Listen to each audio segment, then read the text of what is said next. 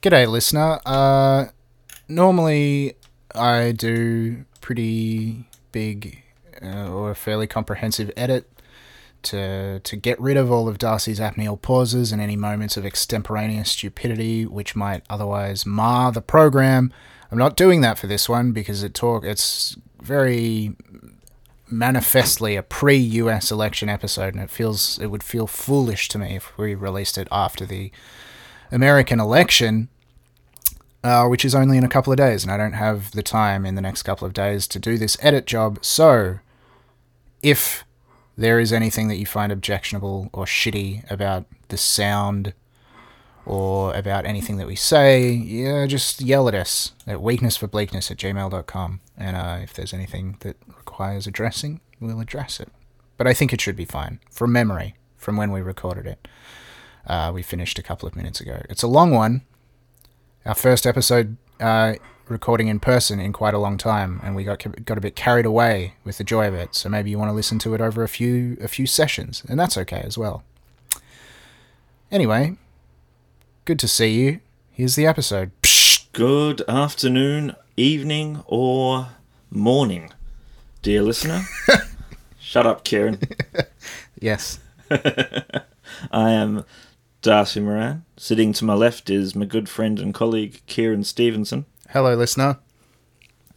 And you are listening to another recording, delayed for the purposes of editing my apneal pauses, of Weakness for Bleakness. Mm-hmm. Drop the song. A modest house, a picket fence, a couple kids, some common sense, a job to pay your mortgage or your rent. And all these goals are understood, but misery is a public good. So come and feed your sorrows till you're spent. Well, just to come, the captain said the iceberg's only dead ahead. The men will keep the engines fed. I have a deal with God. We're at the end of history. There ain't a hope for you or me. When workers philanthropically believe in the economy. But what a feast for tired eyes. The poison earth, the boiling skies, and everyone their own damn spies. Remember when the world was wise? Well, no, no, no, And we're back.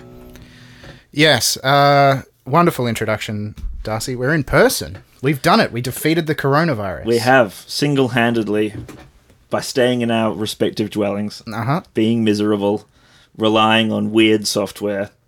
Yeah, yeah, relying on weird software that didn't interface properly with the recording equipment, which I'm noticing is a trend for a lot of web software. Yeah, everyone sounds like they're speaking from the bottom of a fucking well. Yep. Yeah, it's it's been a trial. It's been the long night of terror, but we did it. We, the tribe of Victoria, headed by our messiah Daniel Andrews, who we all hashtag stand with uh, and cannot fault. Is that foreshadowing, Darcy? I uh, I certainly hope it's not foreshadowing anything, here, and That would imply that something terrible might have happened Yeah, yeah. I don't know. We'll see if anything drops in from the ether from into the brains, colonial any- administration if of Her Majesty's. Victoria. but it's not where we're starting. Uh, it's good to be back in person. It's we, it's been a little bit of a gap since our last uh, episode, just about long enough for been a- me to trick myself into thinking that I'm good at this again. uh, it's been a little bit of a gap, but it's a good way to come back in person. Indeed, indeed it has. And this is a particularly lovely day to be out and about in person. gorgeous day. First of second of November. I've I have been forgetting what day and date it is almost every day. I legitimately think I lost a day last week. I think I was in a fugue state for a day. I Yeah. fully fully just lost. I think Saturday last weekend. I've uh, I've been reaching the end of my kind of psychological discipline endurance. I uh, which is a problem because I still have three weeks of university left, and it's Mm-hmm. yeah. it's not a slouch subject. Corporations law. It's quite intricate. There's a lot to keep yeah. track of, So you've really got to bear and down. I'm really just just daydreaming, everybody's like yeah. Billio. Yep. this, Yeah. uh, this lovely sun is not helping. Of course, during the lockdown, I had all of semester two basically to myself because I wasn't teaching because uh, the university select- sector is collapsing.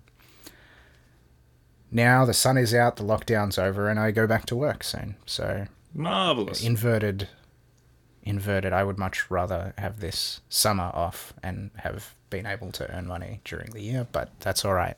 That's the sort of dystopian hellscape that we live in. At least we are not one of the many uh, sad victims of circumstance who we will, we will be discussing this week. This feels very fucking like languorous and a bit directionless and probably not very fun to listen to. So let's let's fucking crack on. It's November 2nd. That means that tomorrow Our listeners don't like pleasant things to hear. They wouldn't be with us if they enjoyed listening to pleasant things. no, no.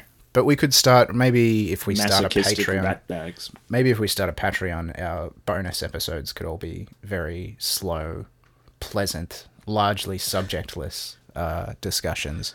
Yeah, we could do an audio book of something that's out of copyright. Yeah, a public domain rating of some fucking insane. You see some of those public domain books from like 250 years ago, and it's just like some Englishman who thinks that turnips are the basis of a healthy diet and give you virility. So he constructs a, an entire picaresque around the this hero who eats turnips and goes and shows the people of the Philippines what true manhood is based on his turnip consumption. Absolute insanity because they didn't have Twitter back in the day, did they? No, just turnips. So turnips and the, the desperate bid to romanticize turnips, otherwise known as the Brexit Project.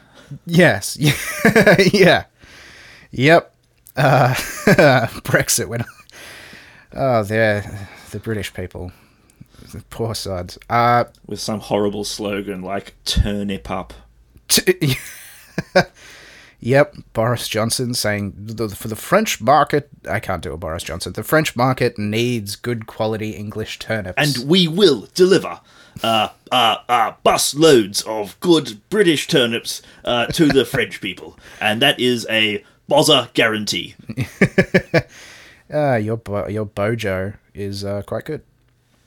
It's November second, Darcy, which means that tomorrow, actually two days from now for us, but tomorrow by the date, is the U.S. general election. That's right.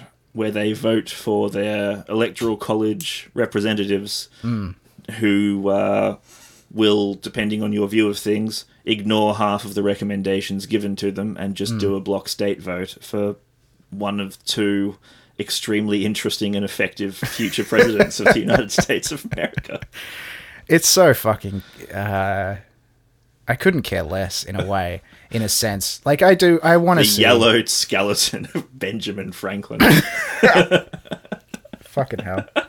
I do want to see Trump lose. I'm not a monster. I'm not a contrarian or an accelerationist. No, I want to see lose. I, I really want to see the look on his fucking just infected hemorrhoid of a face when he realizes Yeah. he's lost. That That's- would be wonderful for That's me. about the only joy that I that I have uh, the a prospect for with this election is Schadenfreude for seeing Trump eat shit. That's fine. I'm not a, not at all enthused about a Biden presidency. if Democrats don't win the Senate as well, Yeah, then it's it's gonna be a uh, a disaster. well, Democrats yes. have to get for, for there to be any chance for them to kind of like I don't know fix the shit the mess that they've made. Yeah, Um, they have to get the Senate. Yeah, and that does assume a willingness to fix the mess that they've made. Although There is that There very, is very incrementally, it is hard to imagine that they could be worse than a Mitch McConnell-led Republican Senate. It depends on the degree to which the social democratic faction, which is still very green mm. in, in, in, in its youth, has the capacity to influence the liberal democratic faction, which Yes. is essentially the source of most of the world's problems at the moment. Yes, I think almost nothing. I don't have any optimism about pulling Biden left. I, am happy to be wrong. I would love to be wrong. His How- public statements suggest that he has not so much been pulled left as kind of gently tugged left. Yeah, Um, I think if, if if the Democrats can establish some really basic government mechanisms, like an independent electoral commission responsible for drawing up boundaries, for example, Yeah. um, then maybe the Republicans would be just out of business for for, for forever. yeah. rest I mean, if they could do And some big minority rule would be ended, government which would be nice. reforms, that would be good. I'm not. I don't know. Basic knows? ones, basic mechanisms of sound Yes. Yeah. Yeah. You but know. yeah, yeah, they don't. They're equivocating about packing the courts and stuff. So we'll see. We'll see. I don't know. The sun is out. My brain is pudding uh, when it comes to the U.S. election. Well, I, you can probably tell us what Joe Biden will think is a good plan.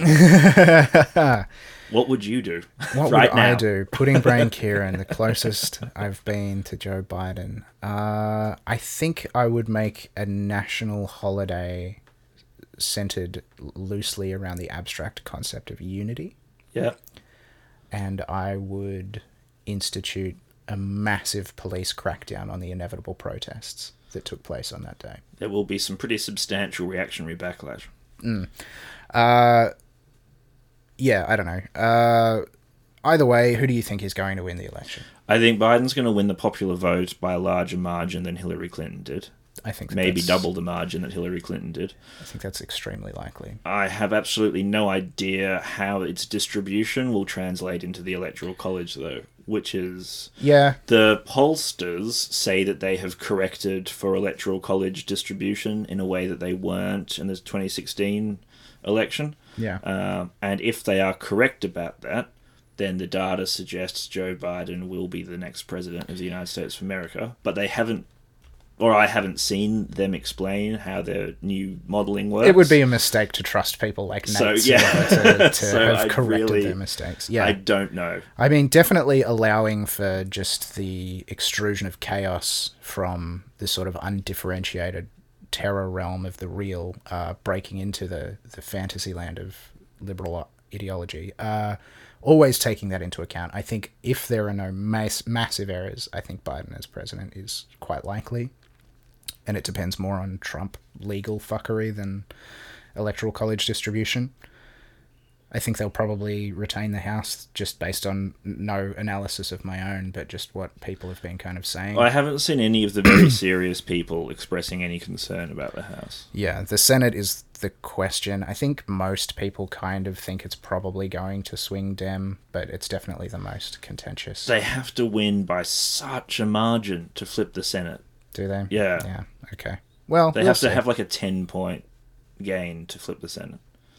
Yeah, I mean that is within the realm of possibility. It is within the realm we- of possibility, but it's disquieting. Yeah, yeah, yeah. It's definitely a long reach. So. As is hearing myself agitate for these fucking bloodless. Well, it doesn't matter. Ultimately, it doesn't matter. So you might as well indulge in a little bit of sort of I uh, suppose if, recreational wonk wonking. Yeah. Look, if if the Democrats do take the Senate and they do not address the problems, like the structural problems in the American electoral system, Yeah. then they do absolutely deserve everything that will subsequently happen to them. Yeah, I'll put th- it that way. I think that that's I think that's a real possibility. I'm worried about Tom Cotton 2024. That's really where my mind is at in terms of seriously taking into account uh, American federal politics, electoral politics. Tom Cotton, who has basically never wavered from just really wanting an actual war with China, which I feel like I mean, I think you know, America would, that could be pretty bad. you know, win in the short term. China's military is very underdeveloped Sure. compared to America's. yeah. and, and, and America has a lot more combat experience to draw from. I don't think China's really have they done a war since like the fifties. I don't think they have. Well, I mean they've That's not a criticism. occupied territories and stuff. They have, yeah, but that's sort of. I think it. I think it would be a mistake to exercise. underestimate their ability to uh, to mobilize forces. I think it would also be a mistake to It would end the world one way or another. the Like, American. it's yeah, not- yeah. It, It, would, be, a bad. very short term victory. Whoever wins, we lose. Haha, like the movie. Um. we yeah, lose yeah. Japan. I love Japan. I don't want Japan. Oh be- yeah, Japan is good. I was going to get a PlayStation Five. I don't want to have to get a fucking Xbox. Well, it won't be till 2024, so it might just be the PlayStation 6 that you I miss won't out. be able to afford a PlayStation Five before 2024. You'll be, you'll be able to buy one on the second-hand market just before the first bombs drop, because afterwards the fucking the cost will go right up, unless the economy collapses, and I'll then you still might be, be waiting for my fucking pre-ordered copy of Cyberpunk 2077. Um, just we just need to fix one more bit. Yeah, I, ju- I just hope that uh, Hidetaka Miyazaki finishes his collaboration with George R. R. Martin, Elden Ring, before the bombs drop. Is this the VR thing? I don't think so, unless there's been some release. It's just the next in the Souls-like series of Ah. games. How interesting. I have not heard of this. That's because they released one trailer like two years ago and nothing since. Oh, but, I see. but that seem that's the way they do it. They release a little trailer and then you think that it's not happening, and then they release a big trailer and say it's coming out next week. That's how FromSoft do it. Well, I suppose it would be very against FromSoft's whole Mm. kind of ideology of aesthetic narrative to release a detailed trailer, wouldn't it? That would be. Yeah, It would probably have more detail than the actual game if that was the case. yeah, that's true. I just finished playing through Dark Souls three again, so I could do the DLC. Mm. God, it's good. The DLC is so good. Uh, I've heard Dark Souls 3 is less of a like skills test than the original game. Is that so? I don't think that's true. It's different. It's got a different vibe. It's more like more Bloodborne esque in its combat system. I liked the Bloodborne combat system. Yeah, I think I I think I like the Dark Souls three combat system maybe slightly more than the first, but the first game is still the best. Obviously, it's it's a masterpiece. Anyway, Mads gets upset when I talk about Dark Souls on, on the podcast. So, Fine. so the U.S. Yes, election it is off topic. probably probably Biden. We'll see how it goes with the rest, and presumably we'll do a podcast after the election. We'll do a podcast after the election. Um, it may be slightly delayed from when it would be relevant because I have an assignment to finish. But uh, we'll see. We'll see how we go. I'm sure whatever the fallout is, it'll have Well, more than a couple of days. We can wait until power. the until the uh, votes have all been counted anyway. Yeah, Which I mean, it might a, take few- a little while might ages. A, a little delay might be good because we'll need to see what happens with the the, militia, the militias and That's right, and you'll be inundated, listener, with fucking yeah, speculation and, and, and bombast. yeah, yeah. You'll have your own shit to listen to, your own fucking harebrained, harebrained fucking idiot analysis from other morons who don't know what the fuck they're talking about. Only they'll be earning six figure salaries to to be idiots while we just fucking do it for free. Like, You can listen to Amber's uh, sighs of exasperation as Matt Christman oh, yeah. ties himself in some sort of extraordinary knot. Well, he's been he's been getting quite uh, quite philosophical in a sense about electoral politics lately. The grill pill phenomenon has a bit more weight to it than I thought it did at first. Ah, well, I'll have to explore that. Yeah, I mean, if you want, I like exploring Christman's uh, he's an interesting man. sojourns through various intellectual territories. It's Virgil I feel bad for because he's got such a a, a profound love of wonkery that that I feel like he has trouble dealing with the. The, the material realities of it sometimes maybe which He's is unfair He's- coping a lot better than the rest of America's wonk population. Oh yeah, hundred percent. He's also the only person who was sane enough to take a six month sabbatical after fucking Bernie dropped out and just went like, "I'm fucking done with this for a little bit." Came back. He's doing good. We love our boy Virgil as well. Yes, we do. All right. Well, let's uh, from the U.S. federal election to the Australian state election. Queensland, they had an election. Tell us about that one, dickhead. Uh, Labor won. Get fucked. Yeah. So the the main things that have come out of it is the one nation vote fucking collapsed in a really really profound way. That was the most enjoyable thing to happen this week Yeah. for me. I was very happy. I was very happy to see Pauline take it in and be very unhappy. That was good. Yeah. She was as dignified and graceful as any petty fascist is when they have a treat taken away from them. Yeah. It's happened to her so many times.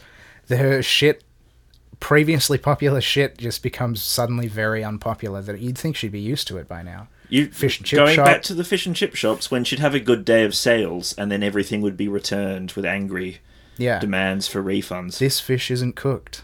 And she'd be like, What are these Asians like? Thought I loved raw fish.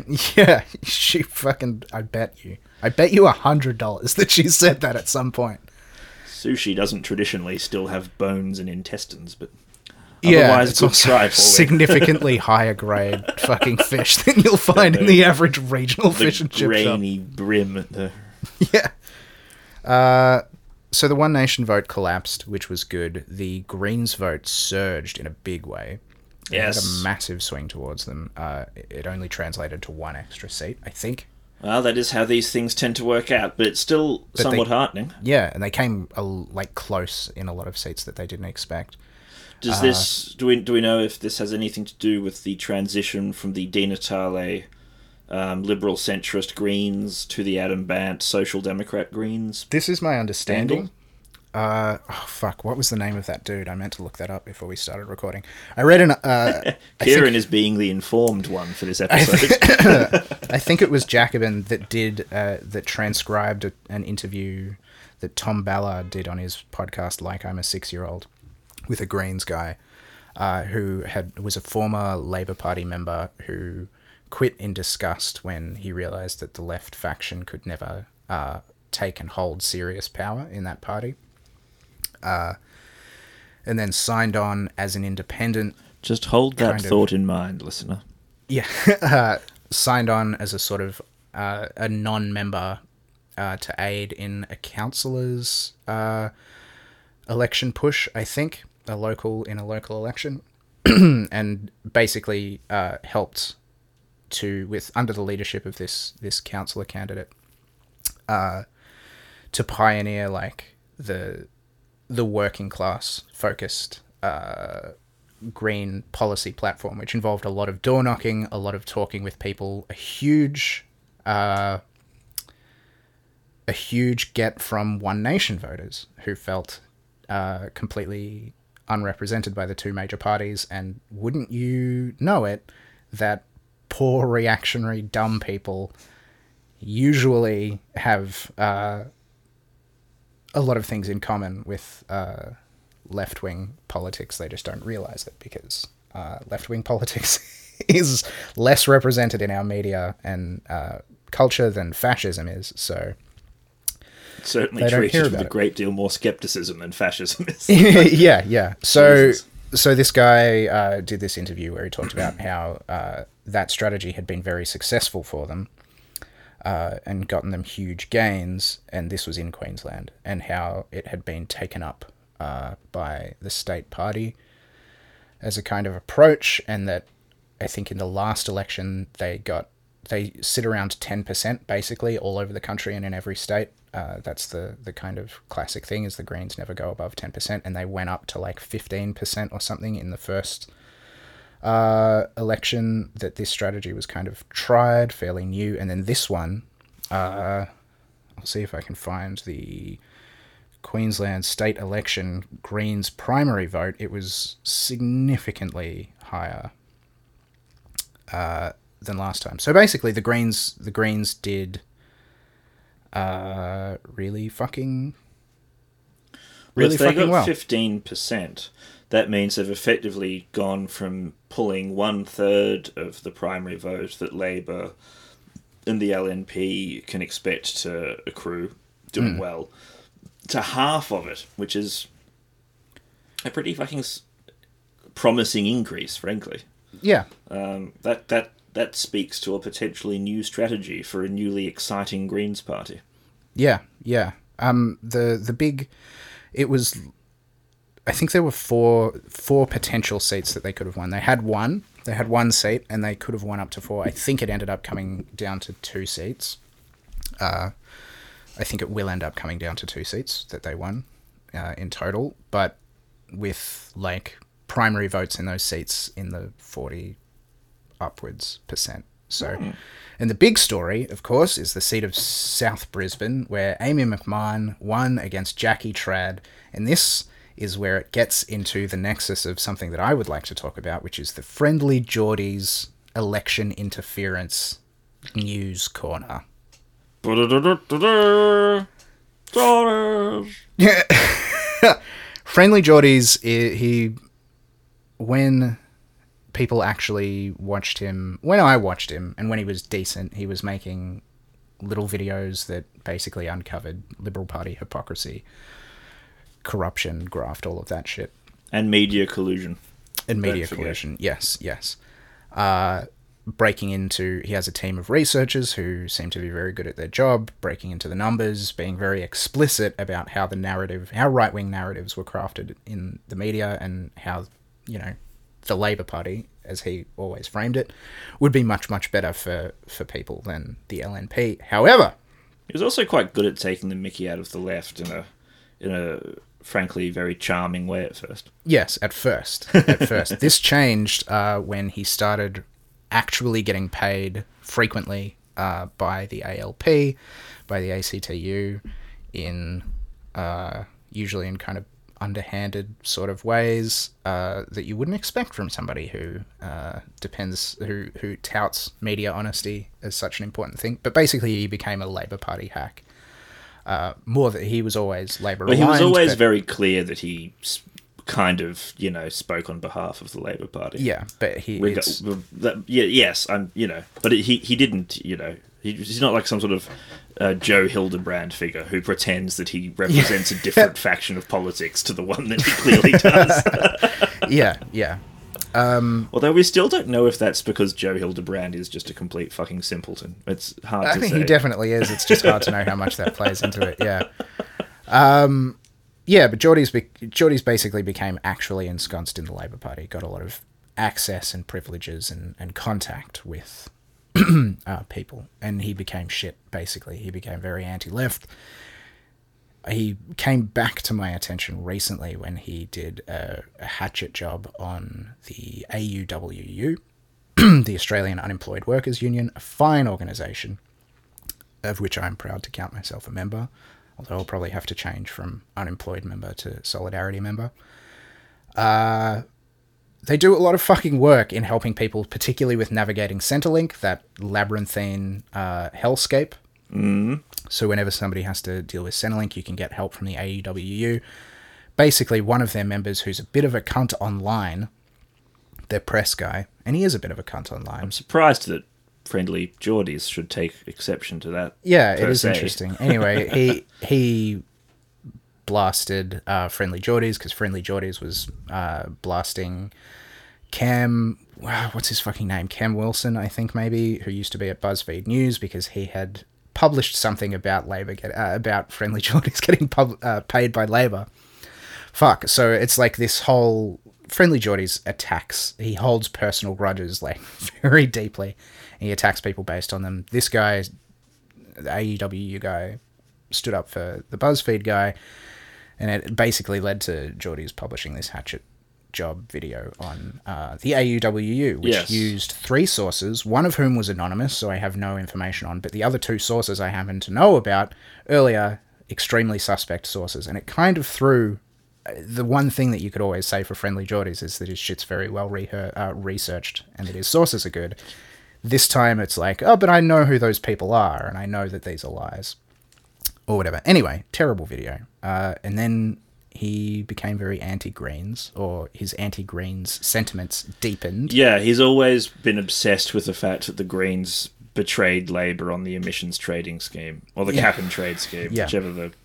uh, Yeah. Are, are those even different? I can't remember. It was so long ago. Whatever technocratic bullshit. I Uh, was so uninterested in it at the time. I still am.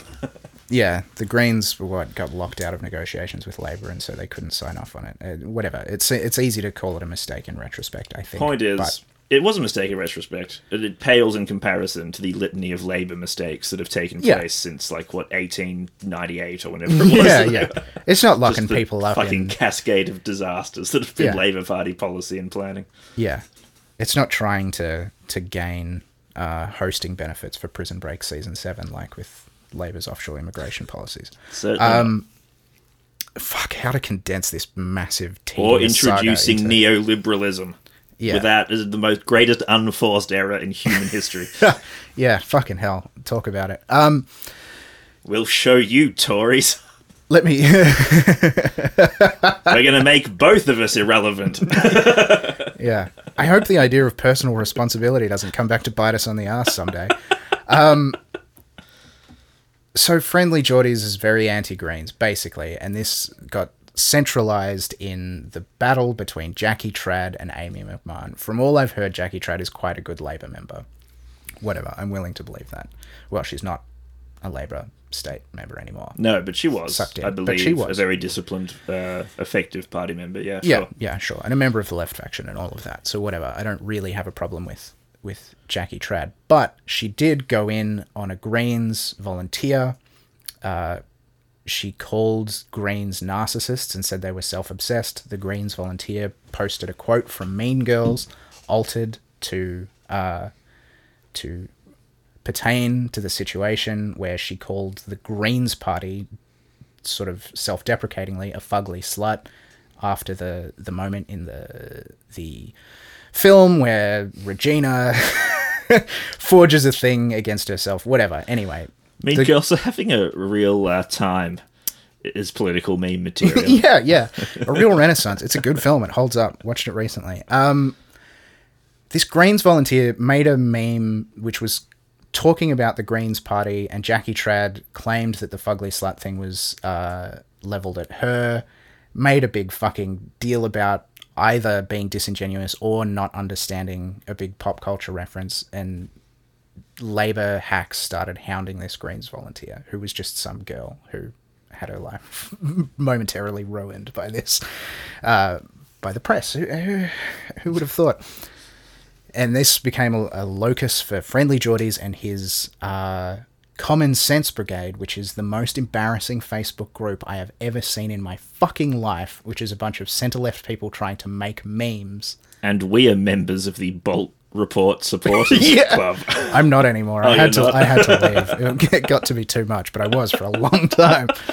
Um, they basically made shithouse memes, uh, usually attacking the Greens to try and get boomers into into uh, into voting Labor against the Greens, I guess. And anyway, Jackie Trad fucking lost her seat, so sucked in, dickhead. I guess is the, the, fundamental point to drag everybody into my long and winding and very very patchwork. It, it occurred to me about ten minutes into that that it would have taken me a full two hours to ex- to go into all of the details. But Meme wars are such a bad idea.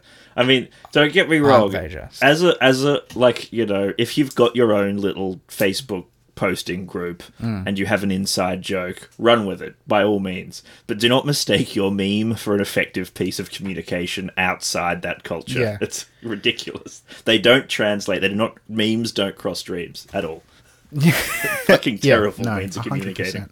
But these fucking people, man, they're people who have consumed no political information except for Friendlyjordies videos, and they think that they're fucking smarter than the average person. Yeah. When in reality, they're as dumb, if not dumber. And it's embarrassing to see. Well, it's become a bit of a Jimmy Dore situation, hasn't it? Do you remember Jimmy Dore, the American comedian, was one of the early members of the Young Turks, um, along with the uh, presence of David Rubin, which a lot of a lot of youngsters find hard to believe that Dave Rubin got his break on the Young Turks. Cenk has apologized profusely uh, for this. I don't think he's on the hook for that. Of, of the list of crimes Cenk has committed against humanity, he didn't fucking know. Yeah, how could how- you? how How, could could you- you possibly? How can you predict? Dave Rubin?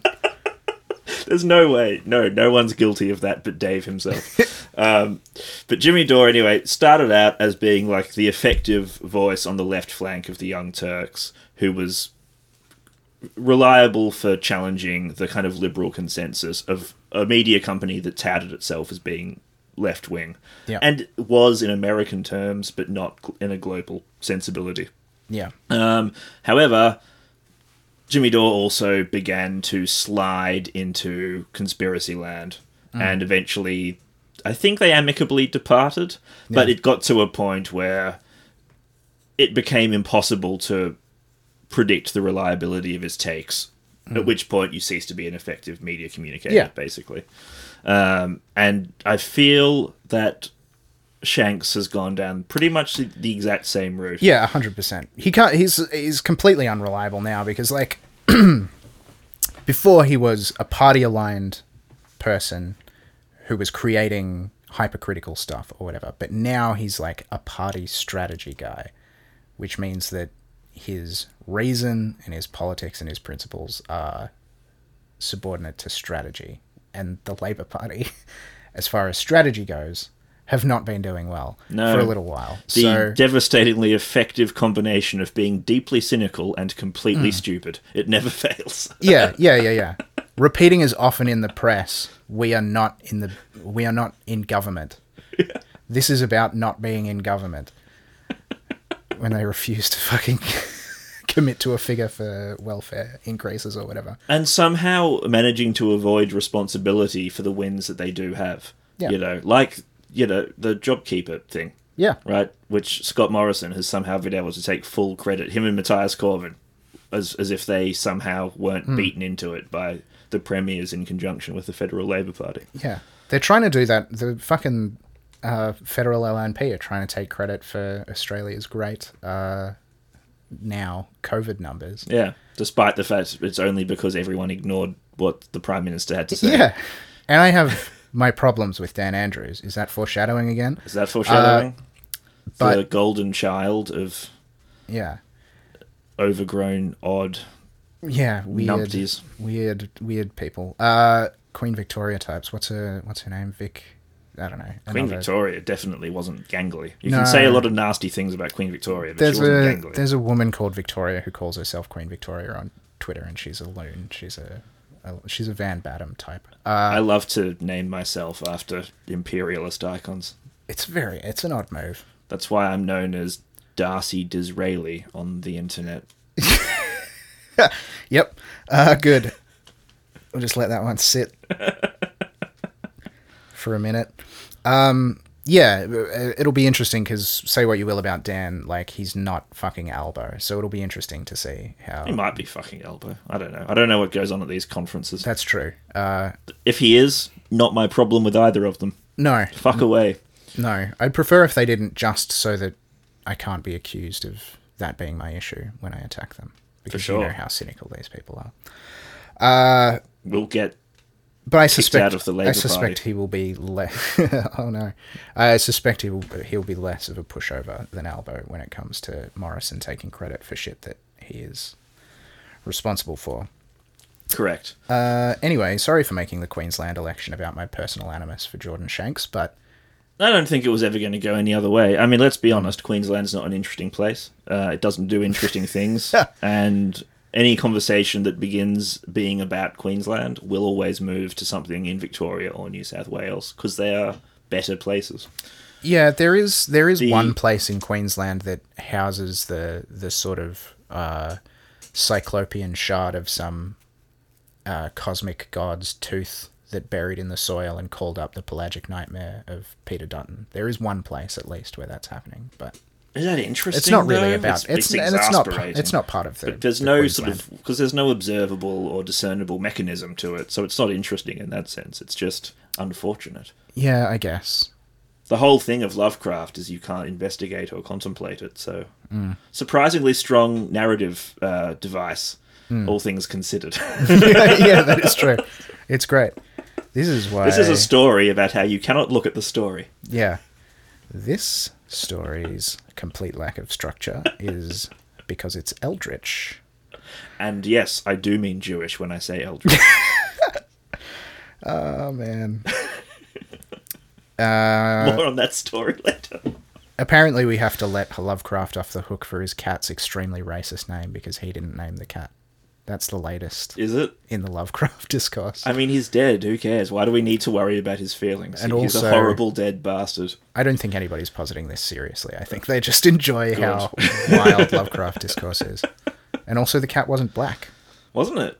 No, oh, well, then it's fine. kind of- Then it's completely fine. Yeah, it's, it's In that case, only a fool would take exception. yeah, yeah. It's not, if I- anything, worse. I, I think it Lovecraft. becomes less about the color and more about the inferiority of the power relationship. between Yeah, the yeah. of you, which is Yeah, fucking actually- wildly horrific. that's Wild. the usual like as completely unbelievable it is, as it is. That's the scrap of plausible deniability that racists use when they name their black animals racist epithets. Is it's like oh, it's just because of the color, which nobody fucking takes seriously, but still. Lovecraft discourse is fun because he was so racist. He was an awful man, and he wasn't a very good writer. I've, I've I finally got around to reading Love, Lovecraft's Lovecraft Oh no! Stories, and his bad writer. What he did was come up with a wonderful universe. He's like a great idea. Imagineer. Sure, but Hmm. man, those uh, s- like Robert Louis Stevenson. Even though you know about Jekyll and Hyde and Treasure Island and all these narratives uh, Yeah, in advance, are still very pleasant to read because he was Yeah. good at writing. yeah. Uh, that is not true of Lovecraft. If you know in advance what the stories are, they're incredibly fucking boring. Yeah, yeah, they're not they're not that good. Borges is better, but also he was counter-revolutionary. But better to be counter-revolutionary than Uh, I mean, Shakespeare probably would have been counter-revolutionary if he'd had a chance. yeah, maybe. well, that's the Queensland elections. Uh, The Queensland elections. Shakespeare, class traitor. do we want? No matter how funny and amusing David Mitchell might make him in Upstart Crow, I I have not watched Upstart Crow. I had a. I'm sure it's. I found it surprisingly good, mostly because of. Uh, oh no, I've just I've, I've literally just forgotten his name, and I'm now very angry with myself. Mark Heap Mark Heap. Oh, Mark playing Heap is- um, Sir Robert Greene, and having more fun with a role than I've seen any actor have for years. I may have to check it out. I do love Mark Heap. I don't think I knew he was in it.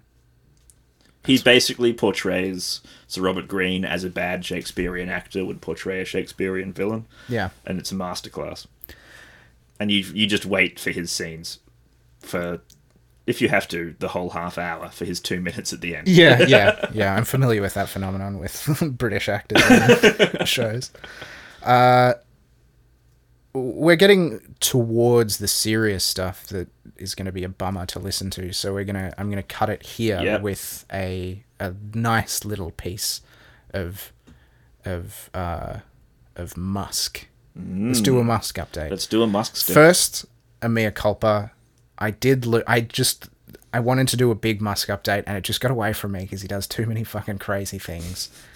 It started uh, when when he said this will all be over by April about the coronavirus. I started. I opened a bracket in my mind, and I let things accumulate there, and eventually there was a stack overflow, and it got away from me. But he did so many fucking things.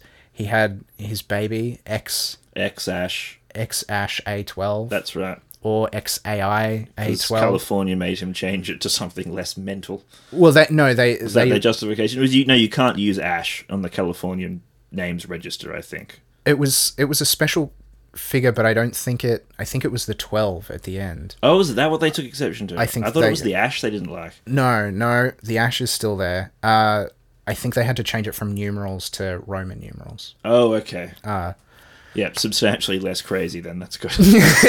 yeah, it's always good when you have a baby where uh, that has a name that the parents can't agree on how it's pronounced.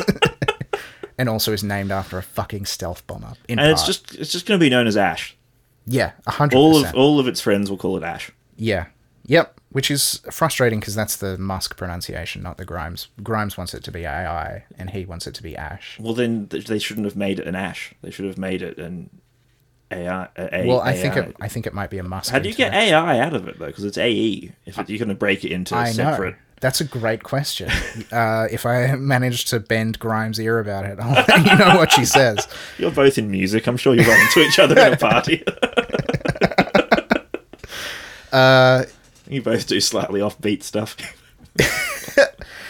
he yeah so they did that musk intimated that he was involved in the bolivian coup he oh, said oh yes, that's right. We can coup. wherever we want. Yeah. And then democracy in Bolivia said, actually, no, you can't. yeah yeah a little congratulations to our friends in bolivia by the way about that what a fucking result that's a very nice little glimmer of hope to kick fucking Agnes and her shitty successor out Speaking of ineffective in joke meme communications, Mm. there was one that had.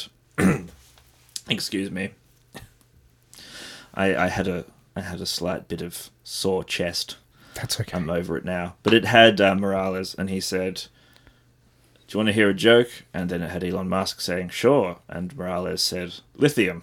And Musk said, "I don't get it." And Morales said, "No, you don't." Ah, very good Very good. Uh, yeah, so there was that. There was a bunch of shit that he was involved in, but the thing we have to just put we have to accept the vicissitudes of time and the loss of all things, and not submit to the reactionary impulse of deep nostalgia, and en- just enjoy it as an aesthetic, uh, emotional experience. Indeed. Uh, so on that note, that's how I'm letting myself off the hook of letting the Musk update get away from me. But the most recent thing that he did uh, is he's made the claim that Martians is how he or the Martian government is how he frames it in the contracts will not be bound by Earth law. They will not be bound by Earth law. We have it from Elon himself because There's a, a little known um, clause or Hmm. a common law tradition that says if you'd rather not follow the law, you Yeah. don't have to, and it's fine. It's basically Yeah. up to you. if you can trick government representatives or government department representatives into signing a contract for an unrelated project where they guarantee you complete political autonomy when you get to Mars, then you, you got away with it. Congratulations. Yes, it's in William Blackstone's uh, great seventeenth uh, commentaries on the law, where he says, Hmm. "If there be no law, then there's nothing that the government can do." Soz lol. Yeah. So when Muscopolis... No, sorry, it was the law is carried with you. If there is no law, then the law of the land shall flow through you.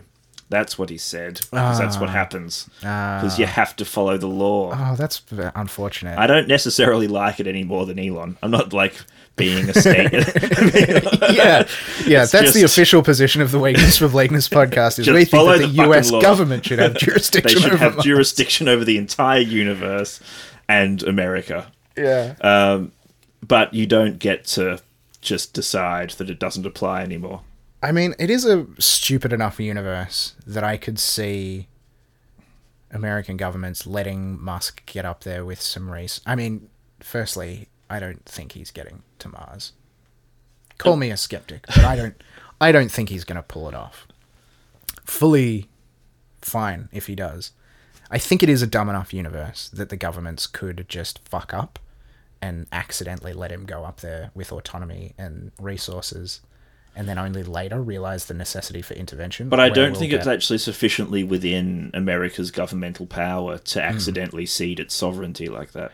No, they definitely eh, they won't let it stand. I'm just saying I'm just saying I could see the universe where this gets out of hand before the US really cracks Oh, like down. a sort of like a, a latter day kind of East India Company situation. Yeah, yeah. Where one day the prime minister says, "Blimey, do they actually own all of India? Yeah. Oh, we should have done something about that." Yeah, exactly. I, I could see that happening. A bit of a Bioshock 3 sort of scenario, right? yeah. For sure, I could see that happening. However, the crucial problem for Musk is that you take all of your stuff to Mars and you have a little colony and maybe some resources and maybe you're mining and you're terraforming and you're establishing some some stuff. All of the existing space travel tech is on Earth. Yes.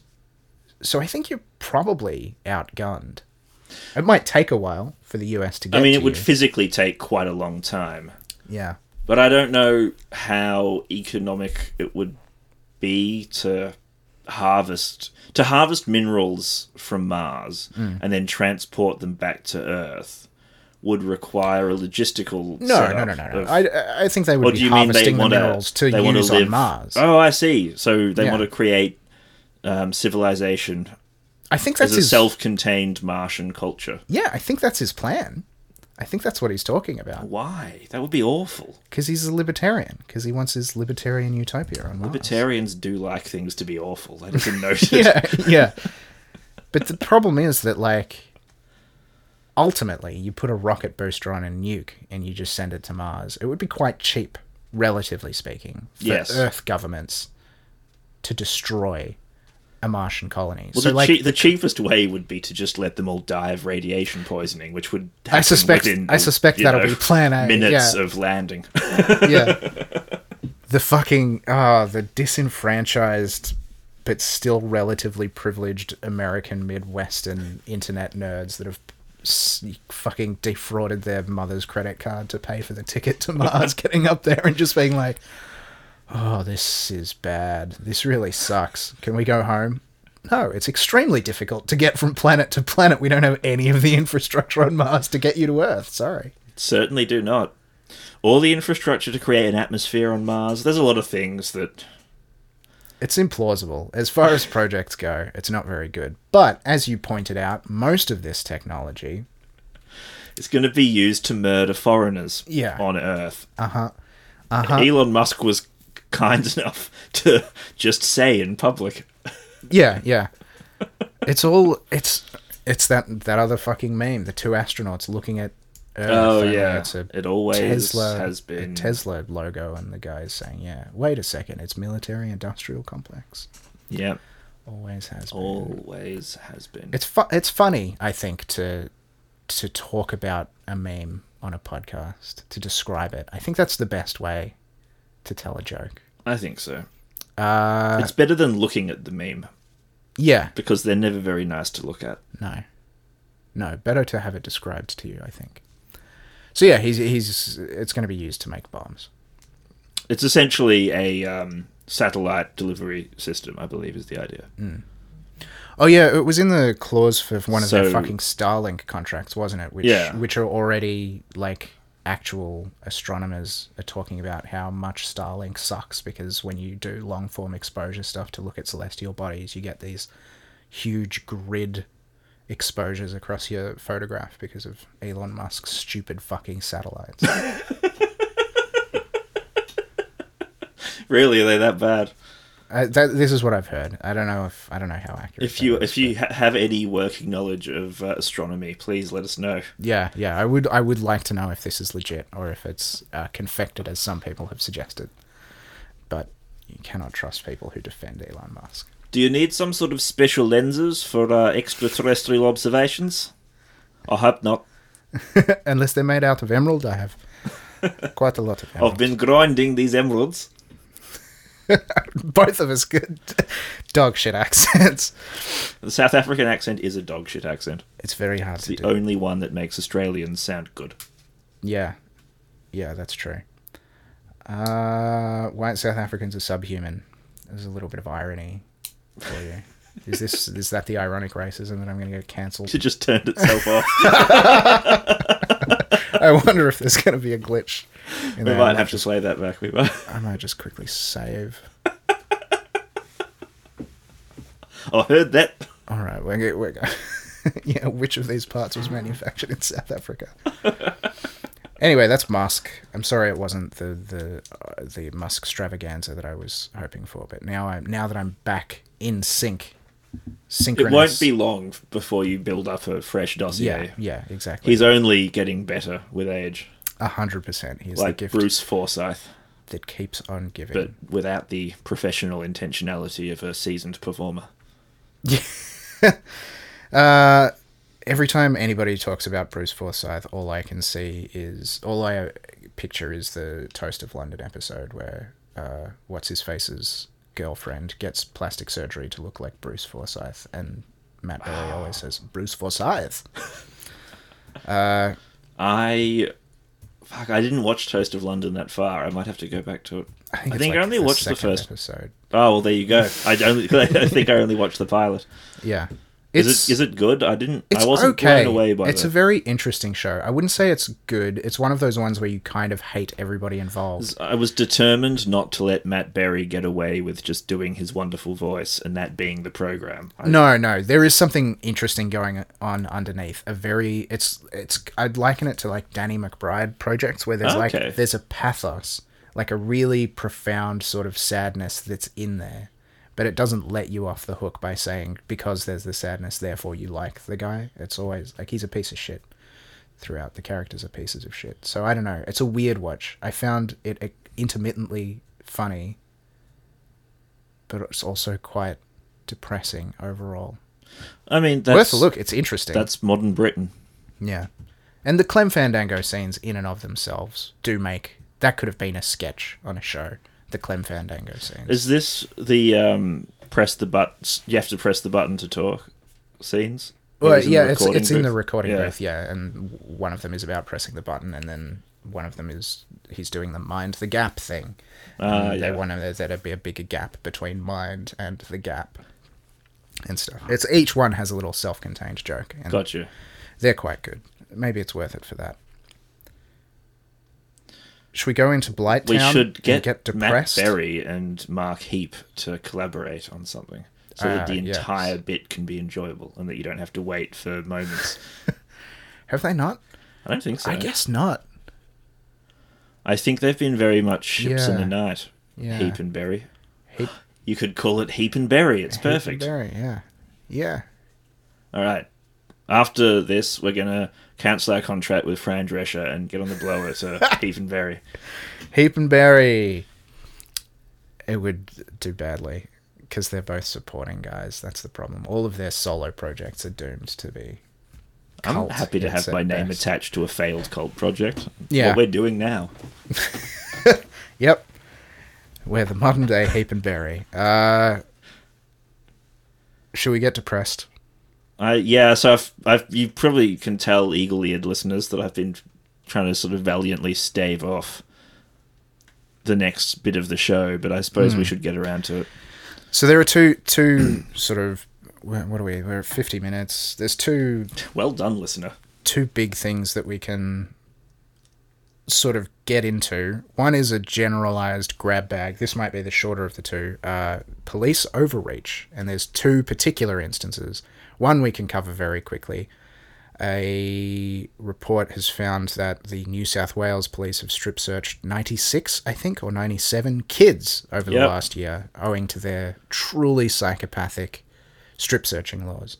Yes, they are the sorts of police overreach that libertarians would wholeheartedly endorse. Uh, the power to disrobe children Yeah. in threatening environments. Abs- absent parental supervision for whatever reason they want, really, because they're the fucking cops. So probable cause is always uh, a question of what excuse can be ginned up. yeah. I can't think of really. Well, I think the New South Wales D- Police Department did issue a pretty convincing excuse, stroke Mm. reason, which certainly set my mind at ease, which was that maybe the police officers didn't understand how they were supposed to be using their power. Which is always. That's good to know. You just think, oh, well, that's all right. if then. it's just a mistake, if we're giving people the power to Yeah. sexually assault minors and they don't understand how they're supposed to be doing that, then I can't see any real problem. no, you can. As Just, long as it's not, you know, malicious. If it's just Yeah, yeah. ignorant assaulting of minors, that's that's fine. fine. Yeah, the New South Wales Police Commissioner. I feel like I'm the idiot. I feel like I'm the foolish one now. that. yeah, I'm sorry. I didn't know it was like that. Police, you're the real victims in this scenario. Yeah, yeah, no, you definitely like because adults should need to be told how this is and isn't appropriate. Yeah, yeah, yeah, yeah. It's not one of our most widely reviled crimes baked into our societies. Well, apparently not when the police do it because there seems to be very little Yeah, concern. There was a little bit of a furor when it started up, and the New South Pol- uh, Wales Police Commissioner said that he would happily let his underage daughters be strip searched by cops, which is Yes. one of the most He said as he salivated in a distressing fashion. Yeah, yeah, yeah. Very, very fucking unsettling. As long as it's so that they don't enjoy substances. Yeah, legitimately, legitimately, the only reason I can think for it to be appropriate. Entity. Yeah, yeah. The only reason I can think, Uh, reasons that I can think for it to be appropriate for a cop to strip search a young person is like trolley problem style outlandish moral conundrums. Like a terrorist delivers a letter that says, I've secretly sewn a bomb into the asshole of one of these five kids, and you have to find it. And then it's like, I can see the argument. Yes, when uh, essentially a Black Mirror situation. Yeah, yeah. And assuming that the bomb squad doesn't have the sort of like residue detecting ones where they could probably find out which kid had the bomb in their asshole without strip searching. But I'm just saying, like, those are legitimately the only sort of things where I could even countenance it. A fucking completely outlandish, never happen in real life sort of hypothetical. As um, opposed to just the child is at a music festival and a dog has gone "Oh," when it sees it. Yeah, yeah, And you're like, yep, get that kid off. Because we're normal people. yeah. We're here having an. Grounded, normal people. Just doing normal doing things. normal law enforcement. Yeah. There's not much to say about it other It's than not. It's just a fucking disgusting, horrible, out of control manifestly scandal. repulsive. Yeah. and um, you know in order to like stop a child experiencing the pain of a chemical come down they have just completely traumatized them for the rest of their lives yeah, yeah. with uh, a gross yeah sexual assault that's what strip searching is it's an act of sexual assault can't Yes. stress that enough Yes, uh, it is. And also good to see the police continuing their work of uh, engendering trust in the community for the policing by consent as modern policing was uh, imagined. Policing by consent, community policing.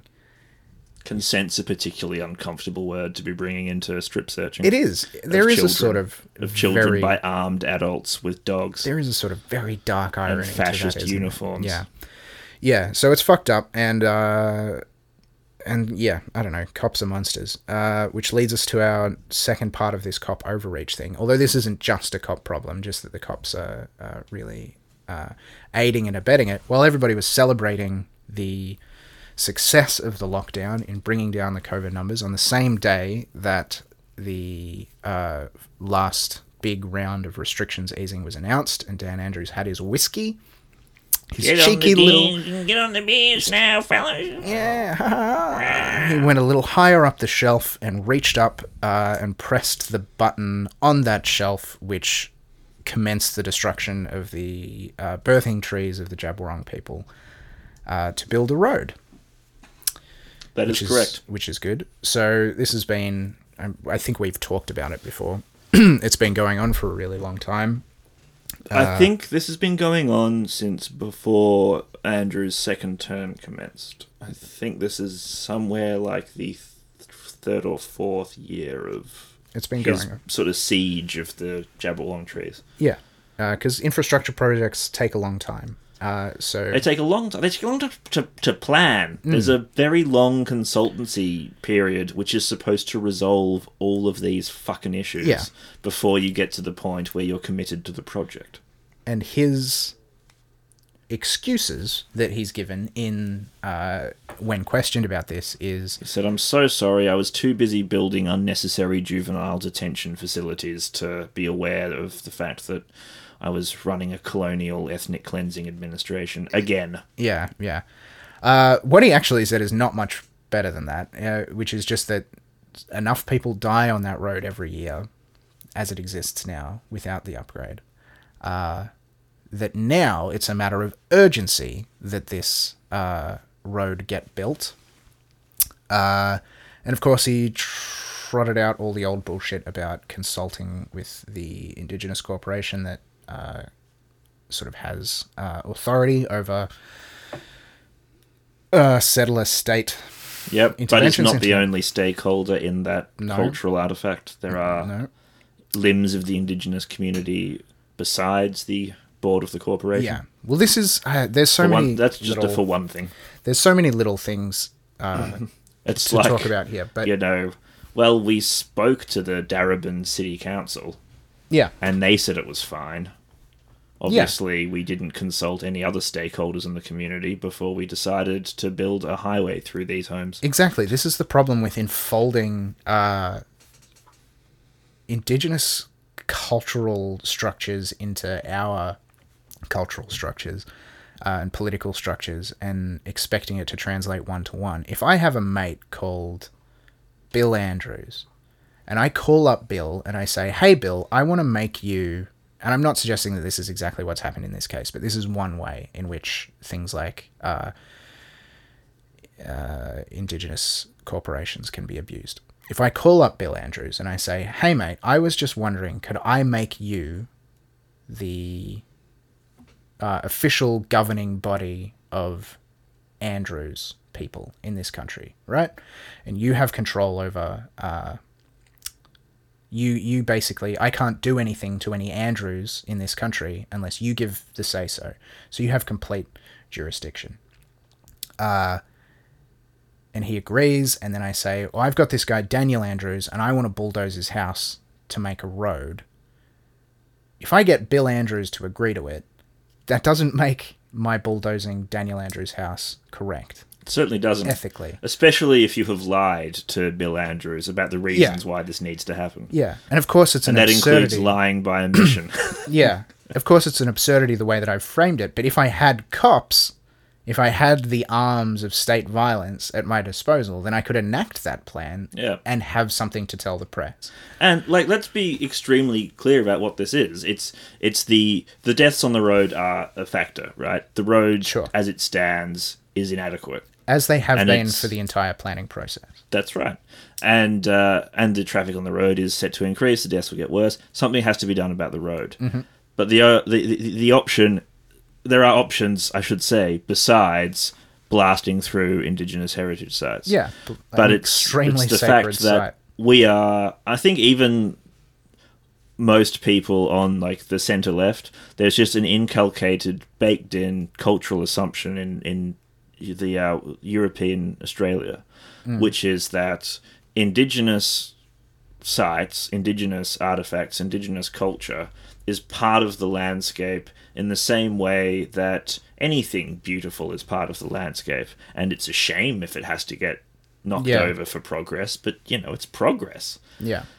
and there's really just that that emotional link of this is a equal this is what ought to be the property of an equal community in partnership with us inhabiting this continent Yeah. is not registering with people No. Part of it It's- the like still we're used to seeing indigenous stuff as an obstacle to progress that Yeah. has to be cleared basically is what i'm yeah, driving yeah, a hundred percent. That's that's very deeply buried in in almost because there's a to some- reason why this road isn't going through a farmer's field, right? It's because that's Yes. respectable property that Yep. we acknowledge the state doesn't have. You There's know, also an insanely illogical connection between things that are built as worthy versus things that exist as inherently not worthy. Like a site can't be sacred unless it's been built to be sacred, and it's not property unless it's built to be property, or unless you're a white dude who has a yeah, and, and, and unless it's being so in property in in our kind of culture Mm-hmm. is that you have to control it in such a way as to exclude other people from using it. Yeah, right? Which is not that's not even a universal European conception of property. It wasn't even always a universally English conception of property. It's a very, very new conceptualization of property. It goes back only as far as the reign of Henry VIII. Um, which I know that's a long time ago, but not in not in like civilization storyland. It's a very short gap from then to now yeah, and it's not by any means the only valid way of conceiving of property. yeah, And the fact is that like these trees are modified by traditionally indigenous people would direct the growth of trees and you know mod that they there's this idea that we still have that indigenous Australians only interacted with the environment around them in the most kind of conservative and non-interventionist Yeah. ways possible which isn't true basically animalistic is what we- people yeah. mean by uh, that. that is what they mean ideology. Yeah, they're humans. They shape Which the world around them to the same extent that it well, yeah, no, to the same the- extent that everyone else did. They just did it in a different way. It was presented differently and it functioned differently. and that's also it's a not modern, less intervention. That's also a relatively recent conception as well, even in settler Australia, right? Like that's Yes. the whole Dark Emu project is going back to old archival documents and being like, oh, they had an agriculture, settlement, uh, livestock management, and stuff like that, which has somehow been erased In so that we could get Southwest- even more racist. in, in in, our- in southwest Victoria, there is um, acres of stone-based aquacultural yeah, development that has been unearthed. You know, yeah, showing that actually, yeah, a sophisticated system of planned agriculture was in fact in place. yeah. Sorry, it's not just Sorry. soft lefty shit. There's actually material evidence that these people are human beings. Yes. and that their autonomy should be respected. So, on the, the day of the announcement of the easing of restrictions, uh, riot cops uh, drove up to the Djab Wurrung embassy, start uh, evicted campers and protesters from the. There's been people camping there basically the uh, the whole time, you know, in rotating shifts. Some people living up there more semi permanently or whatever. They were all cleared from the site.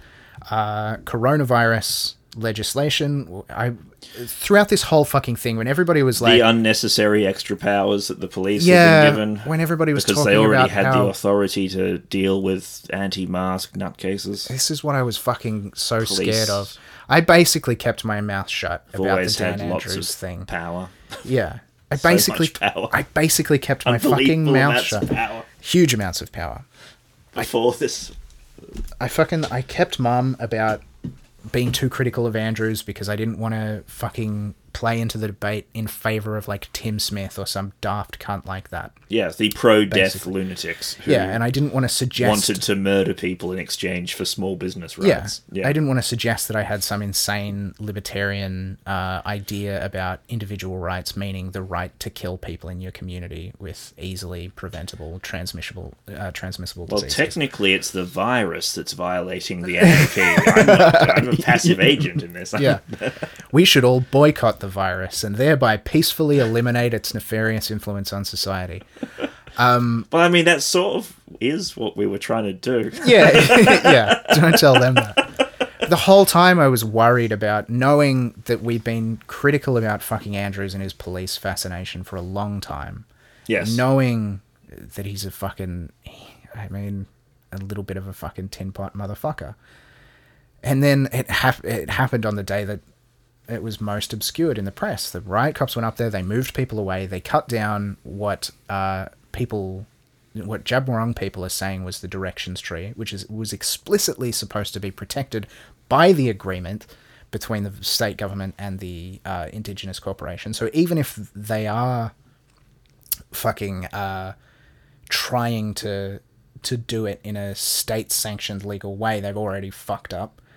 And then Yes. Vic Roads people are saying, no, that's not the directions tree. The directions tree is, is in another place. While the the women who As if actually have an active engagement with the to say. site- yeah, Yeah. and it's like, oh, the, such a problem that shit isn't documented clearly. Because- and it's like, well, that's because that they don't have the fucking insane need to document every piece of fucking property for the purposes of road building.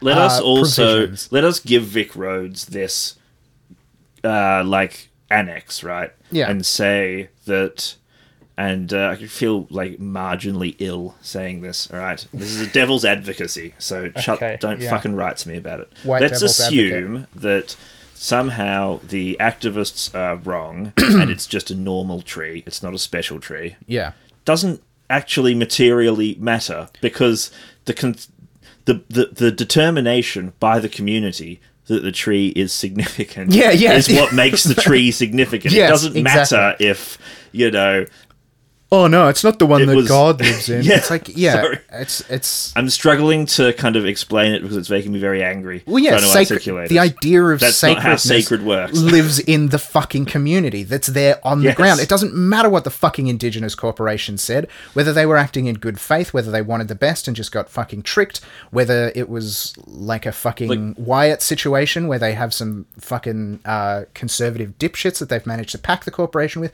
whatever the situation is, and I don't know what the situation is. The fact is that the community, the Djab Wurrung people, are on the ground protesting your destroying of their sacred site. You back the fuck off. Build the road in another location. Even if you do it according to the plan, how fucking miserable would it be going to your fucking sacred cultural site where thousands and thousands of Djab Wurrung women have given birth? Uh, in a in a in a tradition that's far older than fucking white settler involvement in this fucking place, this cursed shithole that we've turned it into by dint of our rapacious fucking appetite, uh, and having a fucking freeway next to it, even if they they they're like, oh, there's going to be a buffer But you zone. could or have a you could have a lay-by. You could have a you could have a Hungry Jacks. yeah, yeah. You just go over to the fucking combination. think you're seeing the possibilities, and- Kieran. Clearly, It's it makes me so fucking it's angry. fucking gross, isn't it? It makes me so angry. the Fucking hell. Just like the suggestion that there's an acceptable amount of indigenous cultural artifacts that we can destroy Yeah. um, is is grotesque. But Go around. the argument that indigenous people are wrong about what is isn't sacred to them is fucking mental. it makes my blood boil. Because we could get really pedantic about this and say that all ideas of what is sacred are fundamentally mistaken, aren't they? Because God doesn't actually live in the fucking tabernacle at the church. It's just Yeah. a fucking cabinet. and God doesn't go in cupboards, as Dave Allen's angry nuns once screamed at him. yeah. It's not how sacred works. It's not about Yeah. whether you're materially correct about a divine presence or otherwise. Yeah. The point is that as a human being with a cultural connection to an object, you deserve respect, and that deserves to be treated with the same significance Yeah. and profundity that all cultural sacrosanct concepts and materials are. They're acting like we can get this shit The back fuck- as well. Yeah, Like there isn't. because a- it's a tree. You can just regrow a tree. yeah. Like you can just rebuild a building. You can just paint another fucking painting. Yeah. Again, you can reduce anything down to Yeah. it doesn't matter. You can just build a different road. it's road. called nihilism. Most people get over this by the time they're in their early twenties. Yeah. You can ultimately point out that there isn't such a thing as meaning if you want to. Yeah. but it's a pointless and ridiculous way to interact with the world Yeah. that is only really useful to people who want to commit crimes. Camus figured out the contradictions in nihilism fucking 70 years ago when he said, If nothing means anything, then why do I like a sex so much? I think that's an accurate Camus impression. That's That precious is little how documentary most evidence. people who were raised in North Africa talk. Yes, oh, yeah, shit. oh, fuck, I knew that as well. Whoops. Uh, well, you know, yeah. the- I do know. It's fine. He was French. You can do Yeah, you yeah, can yeah, do whatever disrespectful voice you want. he died a long time the, ago. the Algerian He's French accent isn't that different from the fucking Camus not allowed to take stereotype. exception anyway because because of his philosophy being what it was. He's prohibited from taking offense at your accent. Yeah. We can segue by way of the fact that uh, Camus was one of the tragic losses in our road toll. That's Because he true. died in a car died crash. on a he was on a motorbike, wasn't he? Probably. He was being all Seems- French about it. Yeah, that seems like something he would do. Uh, Uh, could I swerve? I don't know. Maybe I'm a bit tired. I've had too much wine. Because they like to drink wine in France. Less so in North Africa. I don't think he lived his entire life in he didn't Algeria. live for very long in Algeria. I think he spent most of his adult life in France. I Yeah. think he just had a childhood there. Yeah, like Derrida. And uh, somebody else whose name I'm forgetting. Just had a childhood. You know, that insignificant bit of Yeah, key development. yeah, yeah, It's fine. yeah. It's just a, a little thing. Where, Um, where were we? We were so I, I I've I've waylaid us because I was getting distressed and I our- needed a comic yeah, our brains needed the stop, revive, survive. That's what they say. Vic Roads. Uh, Daniel Andrews. So this this is before the Supreme Court in November. Mm-hmm. Um, the court has issued an injunction preventing any further vandalism, Mm-hmm. and we can only hope that the justices uh, come down on the side of humanity, basically, because it doesn't seem as though there's going to be anything that can change government policy. Well, no, the government is in it. Vic Roads doesn't have any interest in redirecting the road. They've got the cops. They've got the bulldozers. The They've- fucking CFMEU. Thanks, didn't. Let's uh, be real. Stand up. Like no the, surprise there. While Michael O'Brien is the leader of the Liberal Party, Daniel Andrews can do can almost do anything he wants. fuck he wants. Because all that Michael O'Brien is going to do is come out and say, "I think that the government, uh, Andrews, and very good." Yeah, this is where I I get tricked into stuff because now I'm thinking like all that time that I was keeping my, I was biting my tongue about Andrews and police powers and stuff. Maybe I should have been fucking signal boosting Tim Smith just to just to even up the fucking thing, and then that's how you trick yourself into accidentally voting for Donald Trump. Yeah, this is completely true. Um, the, and then again, it is like a, literally the case that um, the Liberal Party, because of the the duality thing that we have in our brains, Yeah. which is a human problem. I don't think it's a specifically cultural issue. I think it's a human problem. Hmm. But w- one way or another, this ridiculous idea that everything has to be dualities, and so it's either Labour or Liberal, Yeah. is going to kill us because the Liberal Party is always a worse option than Labour. Always. yeah. So you're locked into that lesser evilism trap This where you just instead of mind that- lurching to your death, you shuffle towards your death with a thousand tiny steps. Yeah, it blows my mind that more people don't vote for third parties in this country. And Because we have a them- preferential. Look, I. when you ask them why, they're like, "Oh, but uh, it's a waste of a vote. It's a waste Like, of a why vote. do you think we just- number the list? Why Yeah. do you think we number the fucking list? just preference ALP Jesus second or third wept. or Just whatever." preference them ahead of the Liberals. You can have them as Yeah. far down the list as Yeah. You can have them after Hermann Goering's, you know, humorous fascist resurgency party. Yeah, if probably you don't, but- don't, but you could. Yeah, that's They- it's they would just as long as they're ahead of the fucking preferential Liberals. voting. It's there so that you can vote for third parties. Cannot throw your vote away unless you preference Labour or the Liberals. yeah, yeah. the only way you throw your vote away, because then your preference, as it were, means nothing. I know I have the the mecha- the mechanism to completely avoid uh, having to deal with the problem of political compromise, but as a rationalist, what I'm going to do As a classic compromised. Yeah, start from a compromised position. That's how things go right. The, Oh, I don't. I wouldn't. Speaking of classic liberals, do you remember last week, as it were, as in like last episode? Yeah. I, I was confused about why Sargon of Akkad was having a go at Lindsay Ellis, the cultural commentator for the J.K. Rowling Fallout, not a political commentator, which would have made more sense for him. Hmm. And uh, it's because I've I feel really stupid. So what Sargon Sargon's whole thing is that he just does a narration over a famous person's YouTube video and as a Yeah. play as like a response vid, and it's because Lindsay Ellis is a wildly popular and successful YouTuber. So he's Oh, okay, so you'll it's just- type in like Lindsay Ellis, and he names his video. It is like Lindsay Ellis, and then in teensy tiny whittle font, Sargon of Akkad response video. Okay, so like yeah. millions of people click on it because just she is a beloved and wise. She's a really good cultural commentator. I should give her a, a, a push if Yeah. you want to get good cultural commentary from an American perspective, uh, as opposed to Who doesn't? well, I mean, it's rare to get good cultural Yeah, commentary that's from an. American perspective. That's why I she's she's good fun. She's in a she's in a um, potential Omegaverse uh, fan fiction like erotic literature lawsuit controversy at the moment. It's, Interesting. It's what worth a what a string of words. it's worth going and having a look. Yeah. But it is not safe for work content sure. unless you good- work in something sexy. Yeah. Yeah, that's a good point. Not safe for work is it's was why it's so important to to avoid centering uh particular I, I was trying to do a, a a soft Sex work is work, is what we're saying. Yeah, yeah. I was trying to do it via a snitty fucking Although probably don't play it as a backing track in a brothel. Um, it may be distracting because it's about wolf porn. Yeah, okay. um I do want to wrap up the, the what is our life? the- okay, yes. the, the Djab Wurrung The thing. rap, Djab Wurrung thing. So the hope is that the Supreme Court intervenes on behalf of the Djab Wurrung embassy, basically. Yes, I know. I, I- haven't read Yeah, the not, submission. I don't know what the grounds are going to be argued, so I'm not gonna. I'm not going to proffer a, a, an ignorant yeah. But, speculation. but here we do potentially have one of those uh, quite ironic situations, and I, I also know none of the details, so I don't know how accurate this is or how likely.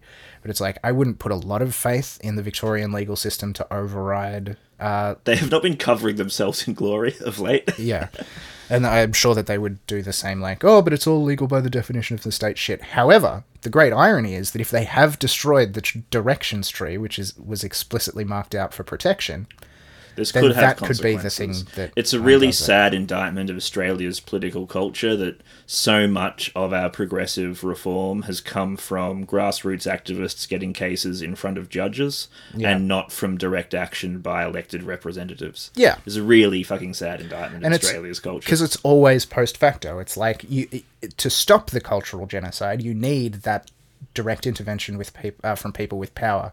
Whereas the, the levers that people are relying upon are a court Yeah. being like, "We found that you accidentally did cultural genocide."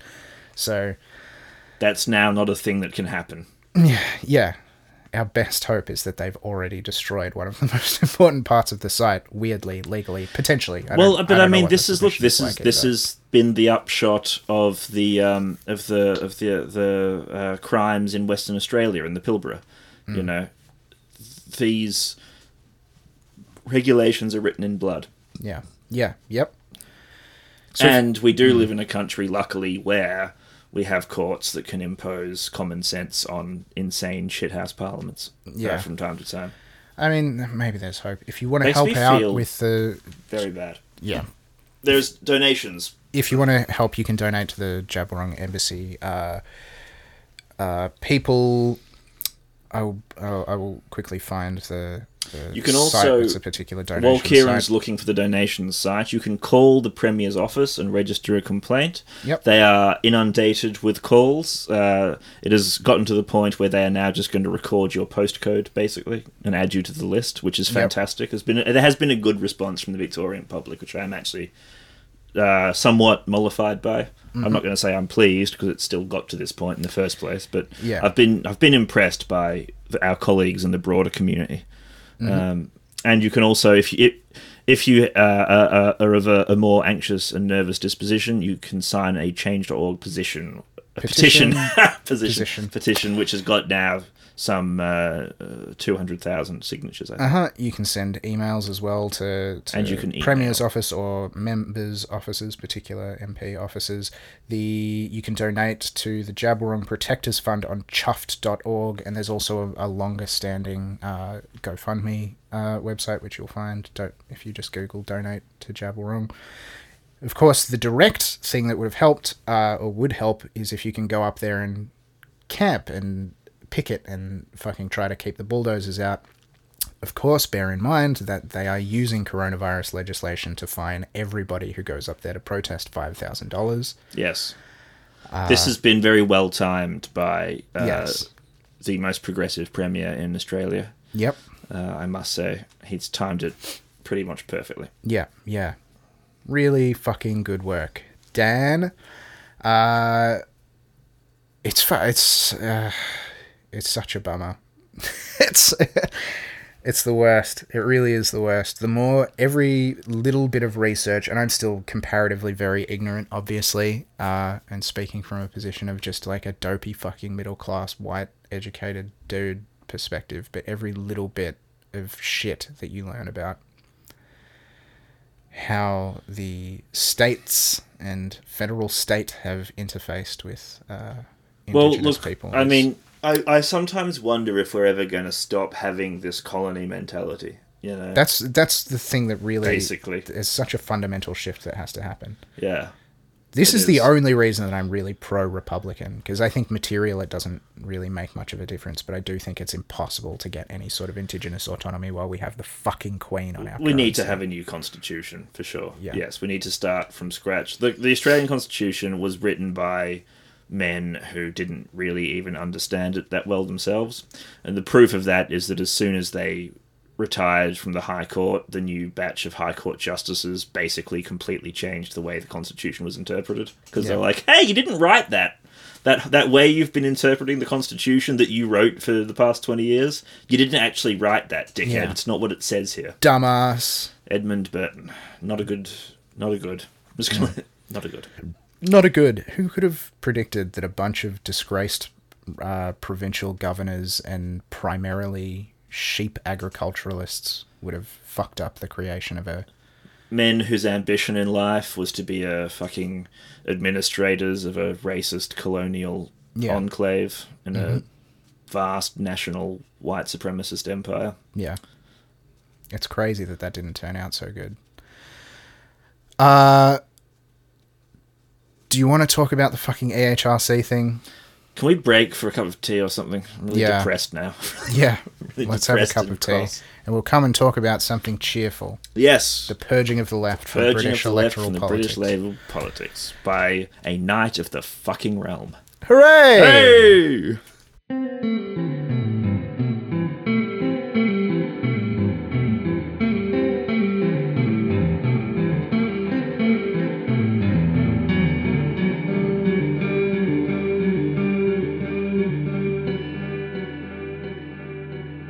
Back, refreshed. Back from tea, we had some lovely tea. My psyche and soul completely healed. It's important to have a good bracing cup of Irish breakfast before we talk about how shit Britain is. Yeah. Uh, Britain is the most racist country on earth, potentially, and it, it has some stiff competition. It's definitely like in the contest with Russia and Japan for sure. Yeah, yeah. Leaving aside developing countries who don't have their shit figured out, maybe quite so much, or who who, who face significant structural uh, uh, impediments to the Maslow's hierarchy of needs capstone of of being perfectly diverse or whatever. I don't know what fucking point I'm trying to make. You're trying to say Britain's- that of the countries that have the least excuse to still be racist, Britain is definitely the most racist. Yeah, it, it has really baked in, and like we're, I'm not letting us off the hook or the US off the hook at all, but they're like a place where white Polish people are still like victimized. is- yeah. that's fucking yeah, Yeah. That's old. Yes, where Europe isn't white enough for you. yeah, yeah, yep. Uh, recently, the the uh, well, I mean, over the last little while, there's been a, a quote unquote scandal about the anti-Semitism, which I heard was expressed by up to thirty percent of Labour members in the UK. Well, I haven't been able to prove that it was 30% of Labour members in the UK. I have been able to prove that it is some Labour members in the UK. So and I think it's reasonable for us to use that however we want. Yeah, I think if you said some, I would guess around thirty percent. It's definitely more than the proportion of anti Semites in other comparable political parties, I guess. I guess. It I must be. suppose it must be. Uh, this just in. Uh, 0.3%. Zero point three percent. Yeah. I mean, it has a three and a zero. Well, it's 30% of a percent. So in many ways, I was more correct. Even it's it's even more precise and perfect than my initial. Yeah. Uh, uh, I'm going to call it a, a slander, um, or, or, or, or, or, or a uh, a libel, Yeah. or a, just a lie. You could call it those things. Uh, if you were a secret anti Semite determined uh, to hide your anti Semitism under the guise of Ah, this is so. So hang on. democratic socialism. Is the fifth column anti-Semites or pro-Semites? Maybe it's just Semites? I'm not sure. No, but that's anti-Semitic. Okay. All right. I see. I see. Uh, maybe. Ooh. I don't know if I'm for Jews or against Jews. I'm definitely okay with using them for my political agenda, though. Yeah. I think this would all be much, much simpler if we just took the category of the government of Israel and took the category of Jews and just pushed them together and made them one thing. Well- Uh, this would all be much more simple for me if I could just. There are people in the government of Israel who say that they represent the Jews, That's good enough for me. That's good enough for me. So now every time you say Jews, I will just assume but that then you there's mean the government there of are opposition parties versa. in the Israeli Knesset, though, which means that there are multiple Jewish points of view. Self-hating Jews, anti-Semites. They're anti-Semites. Yeah. This is very complicated. It is very complicated. Should we give the listener a clue as to what the fuck we're talking about? Well, I mean, I don't know. I don't know if I think I need a clue. Kieran, what the fuck are we talking about?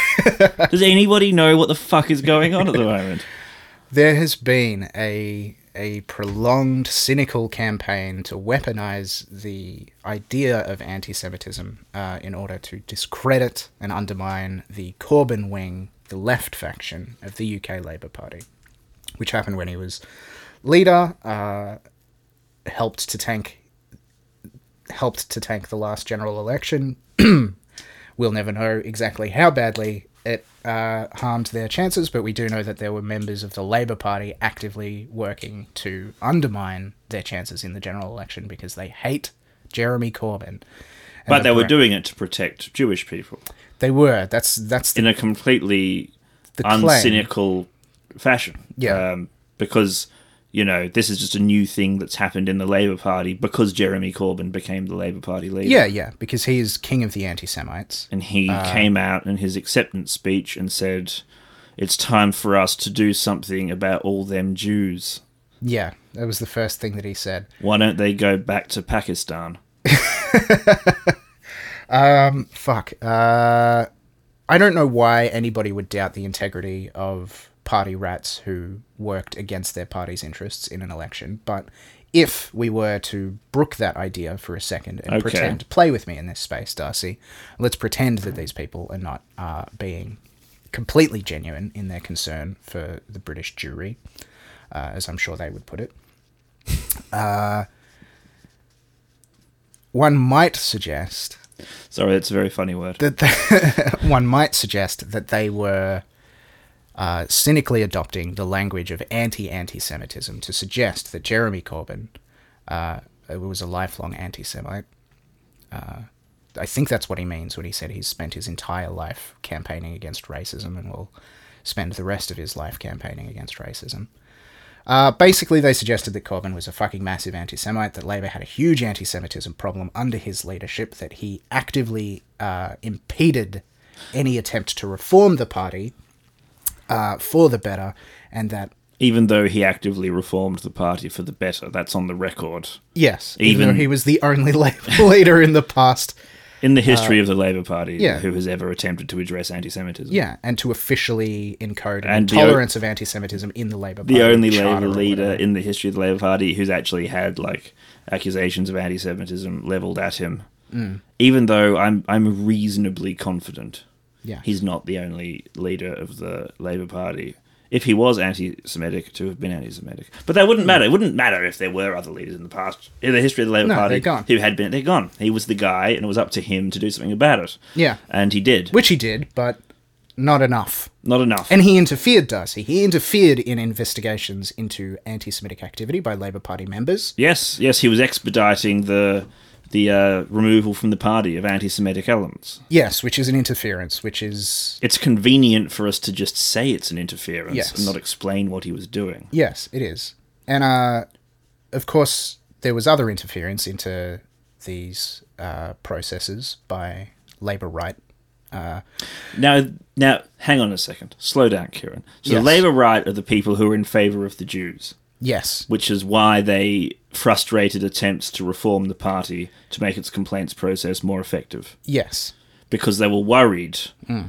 that if the complaints process was too effective, was too efficient, Yes. Then that might be seen as being a kind of reverse racism form of anti Semitism, whereby you take too much care of the Jewish Maybe. constituents. There's also we have to be strategic Because favoritism is a perverse form of anti Semitism. That must be said. Hmm. Yes, So if they were trying to head that off, we can't tokenize or idolize the Jewish people. they were they were perhaps quite rightly saying we need to have Hmm. 0.3 0.03 percent of the party being anti-Semitic Yes. in order not to tokenize or or idolize the Jewish community. Yes. And also to consider is that I know that the that the Blairite wing of the party uh, has always been the group of people who have put principles before everything. Before were- before electoral strategy, they've always been principles first, strategy second. You can't subordinate principles to strategy. That's just not done.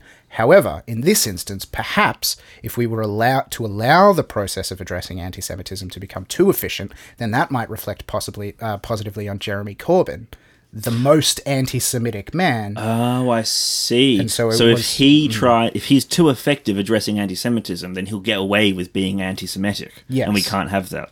Yeah, exactly. We can't let him there any- abuse the processes of addressing anti-Semitism to cover up his anti-Semitism. But I suppose if we're going to make that argument, we'll need to find some proof that he's an anti-Semite. Not necessarily. No? No, because isn't the Rachel fact that Riley wouldn't just say this. no, she's very smart. She has a maths thing. Mm. I've seen her. I've seen her add up. yeah, it's true. She's got- she's got a great head for numbers, uh, which makes her more. I think that might. I think the joke that I was about to make might even be too distasteful for an ironic little bit here. Uh, I was going to say it makes her more like a Jew, which is makes us love her even more because we are very these- good at maths. these- Apart yeah, from me, yes. I'm I'm a Jew who is not great at maths. But you're an anti-Semite. Well, I have been informed actually since this whole thing broke out that I I must not be Jewish, which is not in the least bit anti-Semitic. Fuck, it's a mess. We do have proof, luckily. Uh, he did. There were two confirmed cases of Hmm. anti-Semitism in the Labour Party as a result of this investigation, and neither of the- Corbyn was anti Semitic twice. No, no, no. J- Jeremy Corbyn uh, actually oversaw both of the uh, members in question uh, departing from the Labour Party. Oh, I see. To Yes, it was- it was, uh, crimes. no, no, no. He just didn't like that they did anti-Semitic things, and so he Interesting. showed them the door. Yeah, that is curious. It is curious. There were seventy complaints Hmm. that were recorded of harassment. There were eighteen, what the report refers to as borderline cases of harassment, whatever the fuck that means. Go fuck yourself, or don't. I uh, may not like what you are, but I will defend to the death your right to be a fucking Jew. Yeah, I guess I don't know. maybe. Maybe they just offered them a communion wafer, and I don't know. Maybe they went to church as a friend and accidentally hmm. got caught up in the Christian ceremony. Who can say what borderline harassment is? The report does use so harassment in this context. I should say doesn't mean harassment. It just hmm. means an act of offence. Sure. Harassment um, means that you have to be like maliciously and repeatedly behaving in a hmm. offensive or dangerous fashion. Do you have to be targeting somebody persistently, effectively, is what harassment means. This means an incident occurred, right? And the reason that it is able to be employed in this singular non harassment sense is because the question is not is the person in the Labour Party guilty of committing harassment? It's is the Labour Party itself guilty of committing harassment via its agents and employees? Which legally means if somebody's employed in Labour Party uh, business as an agent of the party or an employee of the party, mm-hmm. and they do something anti Semitic, that becomes then the Labour Party legally committing the act of anti Semitism. So the language makes perfect sense from a legal perspective, but it does make it sound as though the Labour Party has been deliberately conducting anti Semitic acts, not that people who work for the Labour Party are scum. Which is foreseeable and true. yeah, yeah, yeah, and also are not affiliated with the Labour Party anymore yeah. Sure. He did like because they were um, caught being anti-Semitic yeah, yeah. by Jeremy Corbyn. Fucking hell. Jeremy. He did like that mural He- once in a, once in a, a Debate. while Uh, yes, I mean, I suppose we can say he liked the mural. He wasn't actually expressing enormous enthusiasm for the mural. He just No. said it was a shame that it got painted over Yeah. because I don't know somebody else's mural in France or something had also been Yeah. 200 years ago, and Jeremy Corbyn was like, I suppose it's a bit like that. Jeremy Corbyn's not like a savvy political communicator. I want to get that out of the way. He- He's Yeah. the most like unskilled at politics politician in the history of Parliament. He's a great populist. This is the problem. Oh, it's such a good populist that that alone carried him as far as it did. But yeah, when it comes to the extremely underhanded fucking world of politics, not the canniest. I think it maybe would have been better for the left if it had been John McDonnell's uh, turn to be the ticket for the left faction. Yeah. because John McDonnell's prime ministership would have been a much more ruthless, disciplined, and um, mean spirited, but I think effective machine than Jeremy Corbyn. I don't know a lot about John McDonnell. John I haven't is much less like a vicar than Jeremy Corbyn is, and much Yeah. more like a terrifying trade unionist with a big sledgehammer. Sure. Um, or as I see it, an inspirational trade unionist with a big sledgehammer. Yeah. It's. But I mean, he's it's, like an actual political theorist. He has a systemic, class-based understanding of socialism, not a "I'm a kindly person who Yeah, wants the yeah. world to be a gentler and better place" understanding of socialism. Yeah. I think that's why um, there were so many cha- shadow chancellor for pressure nosebleeds during the administration. Yeah, yeah. I mean, yeah, it's hard to know in this because uh, the left has been so like fallow for so long that we're trying out a bunch of things and seeing what works. And definitely, what we've learnt through Sanders and through Corbyn is that playing nice really only works up to a point, and that point is pretty far away from actual victory.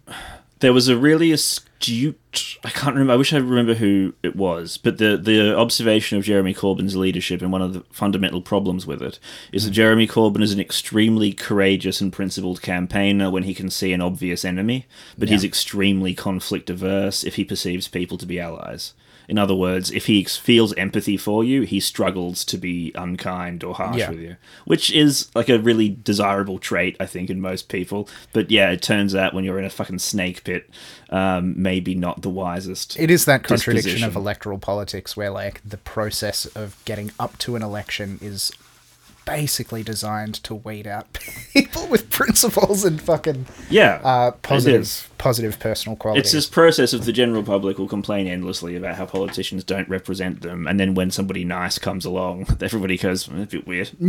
yeah, You're not very cal- you're very savvy, yeah, not a very canny operator." Everyone turns into David Brent, and yeah, I realised yeah. I was just doing a an odd Brentian thing. yeah. Well, that's Um, very accurate to the average British fucking Yeah, is this? Yeah, yeah. Ooh, everyone gets a house. How, how does that work? yeah. Oh, taxes, not likely. oh, it's a shame how everyone in Parliament's an evil bastard. I wonder why. Yeah, yeah, yeah, yep. Uh, But anyway, yeah. So of the, the there were there were basically there have been two cases that this report identifies of anti-Semitism in the Labour Party, Yeah. and both of those cases were dealt with by Jeremy Corbyn. Those people are not in the party because of decisions he made as a leader of the party. yeah, And so then this report comes out, and Jeremy says, you know, because he's a political brain genius, I don't agree with everything that's in the report, but I'm glad it's been done. And, you know, whether it's me or whether it's Keir Starmer, who I back as a person who doesn't like anti-Semitism. I'm paraphrasing a little bit, but Jerry Corbyn basically endorsed Starmer's leadership and capacity to complete the process of Yeah. de-racializing the Labour Party. But because he didn't do it properly, he was Yeah. decided he was Because- deemed anti-Semitic. We had this wonderful image of a knight of the realm and Queen's Counsel who owns land across the realm and Hmm. is clearly inflated by pork and foie gras. Yeah. Doing a fucking song and dance routine about who does and doesn't get to be at the Labour Party. yeah, yeah, exactly. Uh, Because Corbyn said he believed that the accusations of anti-Semitism had been exaggerated for political ends. Yes, which And they obviously had been. completely fucking correct. There's absolutely no doubt about that. Now, I haven't checked the timeline on this because I only heard it very recently. But do you know if there's anything to the uh, the suggestion that Corbyn's statement came out half an hour before Keir Starmer's statement about who, uh, you know, who is and isn't allowed to be near the Labour Party or part of the Labour Party? Because if it is, like the, the conventional narrative has been that Keir made this uh, statement saying that if anybody suggests that this is political or factional, it, despite the fact that it clearly is, Yes. uh, then they shouldn't be anywhere near the Labour Party. And then Corbyn released his statement saying that it was political, partly political, or being abused for political purposes, and then he was suspended by Keir. My understand. Well, uh, there are allegations being made that Keir didn't suspend him; that it was the office of the leader of the party. Yeah, that- I find it very hard to believe that a party apparatchik would just suspend the literal former leader without clearing it at all with the current. Yeah, one. there's there's been that's not how conflicting reports there. systems with people in them work. I think, yeah, I think the sweet irony is that the official narrative is that Keir didn't personally intervene in the suspension of a party member. Uh, well, here comes despite- this fascinating idea of what intervention means. Yeah, yeah. But, Um, uh, it seems like he. he I don't know the precise timeline. In if that regard. timeline is true, if Keir Starmer was maybe just half an hour late to the press conference because of the he'd hit a cyclist with his car and had to. Uh, please, because his driver had hit a cyclist. no, I think it was Keir Starmer who hit a cyclist with his car. oh, like- accidentally. Yeah, Maybe he thought he could smell marijuana and he just flew into a middle class fury. citizens arrest. I won't have any of that reggae music devaluing my property, you ah, jackanapes. caught a cyclist on a U-turn, uh, and then maybe fled the scene. There's like, it's it's I don't know. That's all just Waddled away from the scene. fucking tabloid tat. But uh, anyway, yeah, Corbyn got suspended. He apparently learnt about his suspension from a photographer. Yes, I was informed that it was the press who, a, a member of the press unofficially briefed him in, Yeah. in the sense of, fuck me, is this true, Jez? and him being fuck me, is it? wow. Yeah. So uh, I certainly hope that I have not been suspended from the Labour Party. Mm. I'm going to eat muesli in a particularly discontented fashion Mm. while I contemplate my next source of action, course of action. yeah. Um, it's a nonsense, It's- but it's a it's a comprehensive purging of the progressive Yes. faction of the party. It's Yep. a return to the adults in the room, which is to say, the people who aren't interested in Labour values or issues. Yeah. It's basically the middle class claiming their party back from the hands of the workers. Yeah. Yeah. Being like, "Weren't a things- fucking dog whistle. I don't mean Jews, but I just literally mean middle class. The middle, Uh, the fucking you know, radlibs and fucking Yeah. centrists Yeah. who have been in since Blair. Yeah.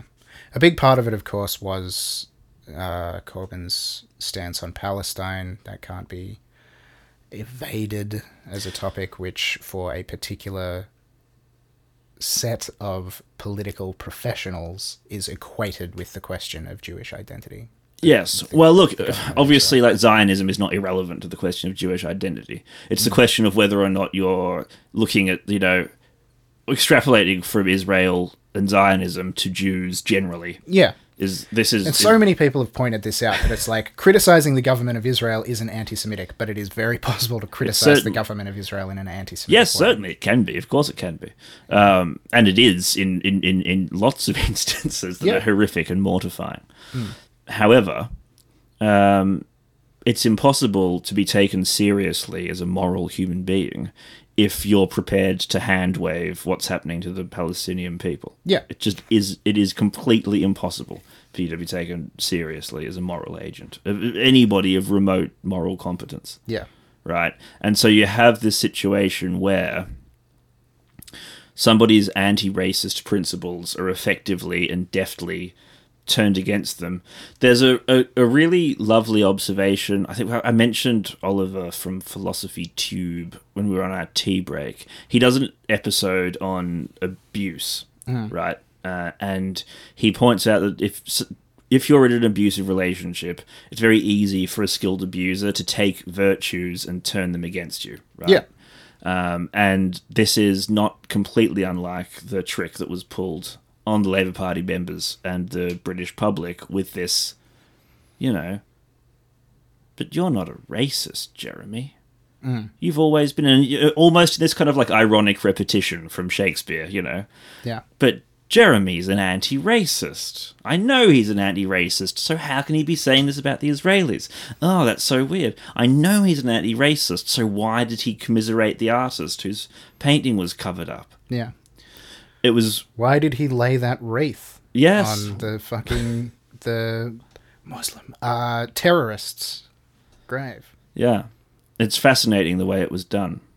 And, Yeah. and, and, and Jeremy Corbyn was kind of defenseless against it. He had absolutely no like matrix of uh, of defense worked out. He needed a He fucking attack completely failed to anticipate this would happen, as I would if I Yeah. if I was suddenly being accused of the like, the overarching issue that people had with me wasn't that they thought my ideas were impractical or that you know I'd encounter too much opposition from the Americans or Europe or whatever, but it was like no, actually, Darcy, my main issue is that you're a massive racist. I would be flabbergasted. I would have no idea how to respond to that. like that of all the list of things, that is it. I'm a racist. Yeah. And it doesn't help that, like, uh, certainly some, you know, guys like us on the left do accept that our worldview has been damaged by racism and that, you know, it's like a reflexive issue that we have because Yeah. we were raised in a racist culture. Yeah. That's something that can be easily used against you as well. Yeah. That's that fucking little complication Yeah. acknowledgement opens you up. Yeah. and the just yeah, the history of it there are enough the the history of Western politics is just so full of racists. It has been can- almost exclusively racists. Yeah. So it's very easy to tie things to that. Boris Johnson is an active and noisy racist. Well, this is the other thing, right? the that in in this it's furor, astonishing in how this- racist Boris Johnson is Yeah. all the time. super He manages to express racist sentiments while he's swallowing soup. He's fucking incredible at it. He's written a racist book. Like He's written a racist book where he self identifies with P.G. Wodehouse's pastiche of fucking um, Mosley, Oswald Mosley. He self identifies with Woodhouse's pastiche of Oswald fucking Mosley. Yeah. But he doesn't. That's not important. Doesn't even change the secret name of the secret or the nature. he still calls it Eulalie, the secret ladies' underwear shop. Doesn't change anything. It's incredible. yeah, he's really getting away with murder there. His his author insert character is a cartoon racist villain. Like, and not just an incidentally racist villain, but the entire central plank of his villainy is a desire to turn Britain into a fucking race-based society. yeah, yeah, yeah, yeah. Oh fuck. I can't come up with a Turner Diaries pun, but like imagine if there was a word Nerna where Nerna meant fat incompetent idiot. um uh yeah, yeah, yeah. In all of this furor over the 0.3%, the two cases, the whatever, uh nobody has looked at uh, Islamophobic tendencies in British culture, which is truly fucking off the chain. yes, there's a conflation Uh, of Muslims with paedophilia, which is unbelievable that it is allowed. British. The audacity of white British people fucking talking about pedophilia. Shut the fuck up, man. Yeah, especially fucking Tories. Like Jesus Yeah. wept. When you were kids, you all fucking auditioned to be on the pedophile show with the, the most nakedly obvious pedophile the world has ever seen. But hiding in plain sight in Britain, as you could in the 70s, because everyone in 70s Britain looked like a sex criminal. Yeah, that's true. Really unfortunate cultural aesthetic during that period. Um, it was just the home of the nonce moustache for 15 solid years. Yeah. They and the nonce glasses as And well. the nonce glasses, yeah, it's Um, awful. they haven't looked at Islamophobia in either of the parties. They haven't looked at anti-Semitism in the Tory party, even though they have active investigations. That is into- correct. Well, so I guess there are people looking But at believe it, but me, hasn't been they're not the going to look at anti-Semitism in the Labour Party anymore, are they? Because Keir Starmer's in charge. Sir Keir Starmer yeah, is in yeah. charge now. and It'll it's all fine fucking go away. They haven't even they haven't looked at the racism that just people who are kind of Muslimish get. Like I I bet that Sadiq Khan would like a good faith uh, look into fucking racism in electoral politics, but I don't think he's going to get it, is he? No, no, I very much doubt he is, even though he's their sweetheart darling and they pretend that they love him. Yeah. Yes, I don't think. Even as he be- presides over the no police zones where where fucking Sharia law apparently exists. Oh yeah, that's right. uh, in Sorry, the I should- middle of fucking London. It's the liberal centrists who who love Sadiq, obviously not the mental Tories. Yeah, they yeah. believe that he is uh, trying to set up some sort of emirate in Yeah. the city of London. It's fucking. It's it's again one of the most racist places in the world. Yeah. And this little fucking tiny they they they're using Britain it to purge so- the one guy in the history of the party who took actions as leader to address it. It is such a racist country that they still hang on to anti fucking Celtic tropes from the 19th century, for fuck's sake. Hundred percent. Oh, fucking wild! so fucking wild. It's hard to, it's hard to believe, really. They fucking they've got a border in Kent because of how fucking racist they are. Yeah. It's insane. And they still have a border in the island of Ireland. Yes, yeah. They're unbelievable people. I think. I think that now that the coup has completed, Oh, it'll simmer down. But what's Um, the it'll simmer of the- down, what's the future but future it will- of the left? the the left in Labour are going to have another political generation in the wilderness for sure. Yeah, um, especially once the progressive like demographic of Scotland is removed from the UK. yeah. Well, Um, then Labour will have a fucking generation in the wilderness because without, with everybody turning to the fucking uh, the Uh, SDP. the no, the uh, the uh, Scottish National Party. SNP, yeah, uh, in Scotland and turning to smaller parties across the north, or just going full fucking reactionary across the north. The SDP are the traitors who split from Labour in the eighties to form the Liberal, sorry, the Social Democrats, Yeah, and then yeah. formed the Liberal Democrats. Yeah, the fucking worm tongue party, like Yeah, just fucking congenitally treacherous. I don't understand how people keep falling for the fucking Lib Dems. because there was a period when um, that Scotsman was in charge during the Iraq War, where he was the only like principled party leader in Parliament. Basically, I've forgotten Charles Kennedy. Yeah. Charles Kennedy's leadership made a lot of people think that the Lib Dems were going to be a good third party, and then um, they got rid of him because he had a drinking problem, possibly because he was the leader of the fucking Liberal Democrats. Yeah, but then uh, after Clegg Clegged it, they still somehow keep managing to do this thing where people are like, "Oh, the fucking Lib Dems," and write them off, and then just before the next election, they're like, "How can we interfere in the most harmful way possible?" We're the we're the only third party in the world who's a literal spoiler party. Yeah, yeah. Jo Swinson's thing was truly bizarre, wasn't it? Because there was no coherency at all to the Lib Dem policy suite going No. into the last election. It was literally just Well, anti-Brexit was their yeah, that's true, but that wasn't part of a comprehensive policy suite. no, no, no, no, no, no, no, no. You're right. Like there was no, and this th- this was great. There was absolutely no bit of you know we'll address the reasons why you wanted to leave the European Union. There was it was just no. We will reverse the decision, and you'll fucking deal with it. Yeah, it. And You pig people. like most analysis that looks at the last You general wrong election, voters. yeah, most analysis looking at the last election state shows that that's why Labor lost the election because they changed their under fucking the, the the insistence of Keir Starmer changed their policy platform to a people's vote Yes. referendum oh. 2.0. If Jeremy Corbyn had actually followed his own gut and um, campaigned for Brexit when the initial referendum was happening, I think he probably would have been the next prime minister, and we wouldn't be in this mess. Yeah. And I'm a fucking soft middle class dipshit and I'm theoretically anti Brexit as well. I understand where the Remainers are coming from because obviously, as it's actually, it's not that I don't think that Corbyn's fucking visions for uh, Well, Britain because free from the it's very important to note that because the UK still has a sovereign currency, a lot of the really horrible things about being in Europe don't really affect them. yeah Um, and all of the reasons why people thought they hated Europe were actually purely because of the government in Westminster. Um, however, a lot of Brexit voters knew that it was Parliament's fault. They just wanted it was the only revenge they could get. Yeah, yeah. Was to remove these swine from their precious Brussels, basically. yeah It yeah. wasn't because they were like, oh, now that our guys have all the power, everything will be fine. They're not. Working class people aren't stupid. Yeah, They're yeah, definitely yeah. not as stupid as middle class people, I'll tell you that. yeah, yeah, I think you might be right. Um, yeah, yeah, yeah. Uh, I'm just a pessimist, and I don't think that a left Brexit could have pulled it off any better than a right Brexit, just because the world is shit and we don't get anything that we want.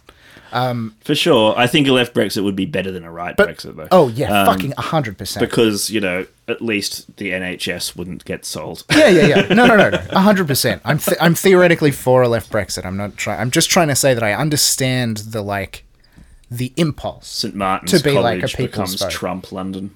Yeah.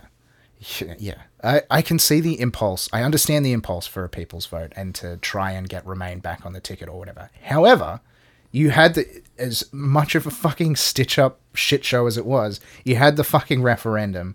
The worst thing that a government can do or propose to do is to be like, actually, Having a referendum that you don't mean is a fucking incredible expression of political incompetence. Yes. yeah, and contempt. Yeah, As- absolutely. as- David Cameron deserved to lose, like hard. He's Everybody is getting their just desserts. I'll say that. I know Keir that Starmer reminds yet, me but- of nobody more than David Cameron, to be perfectly honest. Yeah, I He's can see that. He he has like a better presence than David Cameron, which I think comes from the fact that he actually had a career and learnt skills over the course of his life, which Yeah. obviously doesn't He wasn't apply just whiling to anybody. time the- fucking a pig's head like yeah.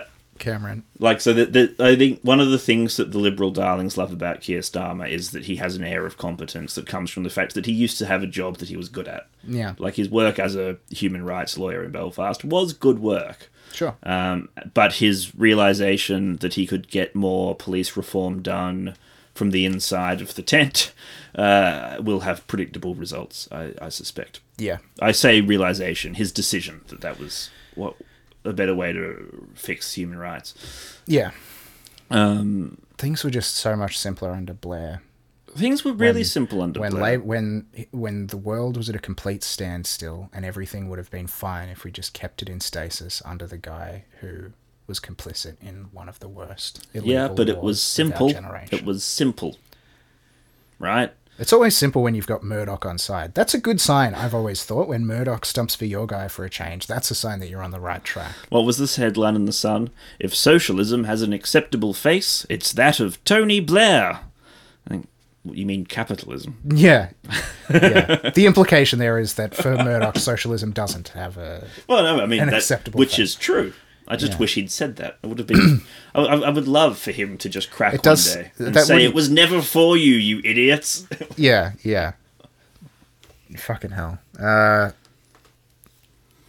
yeah, it's shit. What do you reckon? A third party, or you know, I don't want the Labour left to form a third party. Um, I want them to stay in the Labour Party and continue what fighting and doing what they're doing.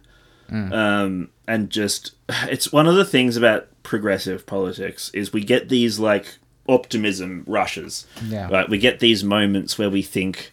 You know, did you remember like the George, not the George, the Lucas Arts point and click adventure games that uh-huh. you played as a child, where the solution was always like, oh, you have to use the handkerchief with the cuckoo clock over the sink. Or something that made no actual sense other than in a dream, but it Yeah. would work. And you every you- answer was a joke from the developers at Yeah. the expense of the player. basically. And you, but you would spend, you know, hours in one tiny room, and but you would have these moments of wild enthusiasm. You'd think, "I've got it! I've got it! I know how it works," and it never did. You would only ever solve the problems by accident. Yeah. And it's, left-wing politics is a little bit like that. You know, we spend hours in these rooms and we get really excited at times because we think we've mm. solved the problem and we never have. But we do by persevering, we do accidentally solve problems and change does happen. Yeah. It's really unfortunate on the left that a lot of our progress has, you know, failed on the economic front and it has. But but tremendous things have been achieved on the social front, right? Yeah. through diligence and through determination and activism. If you had said 30 years ago that you were in favor of gay rights, that you believed that gender wasn't biological but was in fact a trait of personhood, uh, that was, you know, more abstract and complicated than that, and that Yeah. the government should recognize it, people would have thought you were like a Maoist extremist, right? Yeah. Now that's more or less mainstream opinion, despite what screaming psychos on the right will tell you. Yeah, You know, yeah. Most people are completely fine with gender theory, with race, critical race theory, with Yeah. sexuality. Basically, anybody who Doesn't make big anybody- impressions on people anymore. Yeah. But it feels like we're not getting anywhere because we're stuck on the economics front. Well, yeah. if you think about it in terms of the fact that as we well. it's, it is for sure but if you think about it in terms of we we really only need to find a way through the economic problem. And i know the economic problem is vast and complicated but if you look at the success that the left has had on social issues and and and it's that social issues angle that i think is the key to unlocking the economic issues angle. Mm-hmm. Social progress is real. One of the one of the reasons we're so despairing is because we get stuck in this extremely like 101 materialist class reductionist perspective and we go oh the social progress doesn't fucking matter unless it's accompanied by economic progress it doesn't matter as much if it's not accompanied by economic progress hmm. but it's still tangible results Yeah, you it's know? definitely good. Whenever that- we achieve anything, we immediately find ways to undermine it and pretend it doesn't matter. Or, Yeah. you know, well, you know, it should have been fucking obvious and done ages ago, or what have you. I was like, yeah, but we don't live in a world of shoulds and shouldn'ts. If we did, then we wouldn't be necessary in the first place. Yeah, You it has to be conceded. You're right. Uh, as much as the like, we should have women pulling the trigger on fucking drones. Shit is noxious. We it's, do. It's good that trans we people, for have- example, don't have to live their entire life in fucking paralyzing Yes. social agony. Even though outlooks are still You know, I mean, bad like for there's trans people, but there's that Chapo joke. I think it's from Amber Frost originally. That like the problem is that the soul harvester is being driven by the wrong kind of person, and that is like a valid critique of liberal identity politics. yeah. Well, But- that that is the complexity that I think makes. And I don't want to yuck your yum, Darcy, but You can't that, help that- yourself. that makes the economic problem so pernicious is the social problems have been unlocked usually when it's become more profitable to unlock them than to keep them locked up basically so it's that perverse Yes. individualistic liber- liberation thing that is the sort of positive kernel of capitalism that was crucial in the transition from a feudal society that still has some benefits. Like now the pink dollar and the gay dollar are huge, so women and gay people get more rights. And coincidentally, as more people are accepted into the workforce, wages are suppressed further and stuff like that. Like it's a very fucking complicated kind of thing. The problem is that, as I see it, is not that those social things aren't material victories and that we shouldn't be fucking happy about them because we should. It's it's absolutely better that we have uh, more freedom of uh, self-expression and self-identification and, and stuff like that, and for people to live lives that are less miserable than they would have been a few decades ago. However, given that most of those victories have been achieved off the back of their value to the market or I, I think you're being too pessimistic. I think the commodification follows the liberation. I don't think it causes it. I mean you could be right. You could be right. Remember, so there is there is a kernel of truth to the idea of the entrepreneur, which is that this, we do live in a system that can commodify absolutely anything. Yeah, and maybe- will maybe- commodify absolutely. Maybe I'm just putting the cart before the horse. Um, and it is like you know, I mean, yes, it's painful to see a euphoric social moment turn into the pink dollar the next day in the Financial Times, Yeah, for yeah. sure.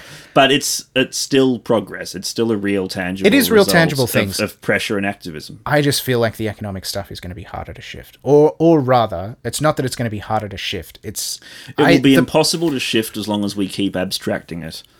I think the problem with it is, or maybe I don't know. Uh, this seems inevitable to me now, and I would love to be wrong, and I hope I'm wrong. But it seems like that won't shift without inflection Like points. at the moment, so here, here's actually this is a way to sort of loop this back to the Corbyn conundrum, right? yeah, and it's that fucking mural. Okay.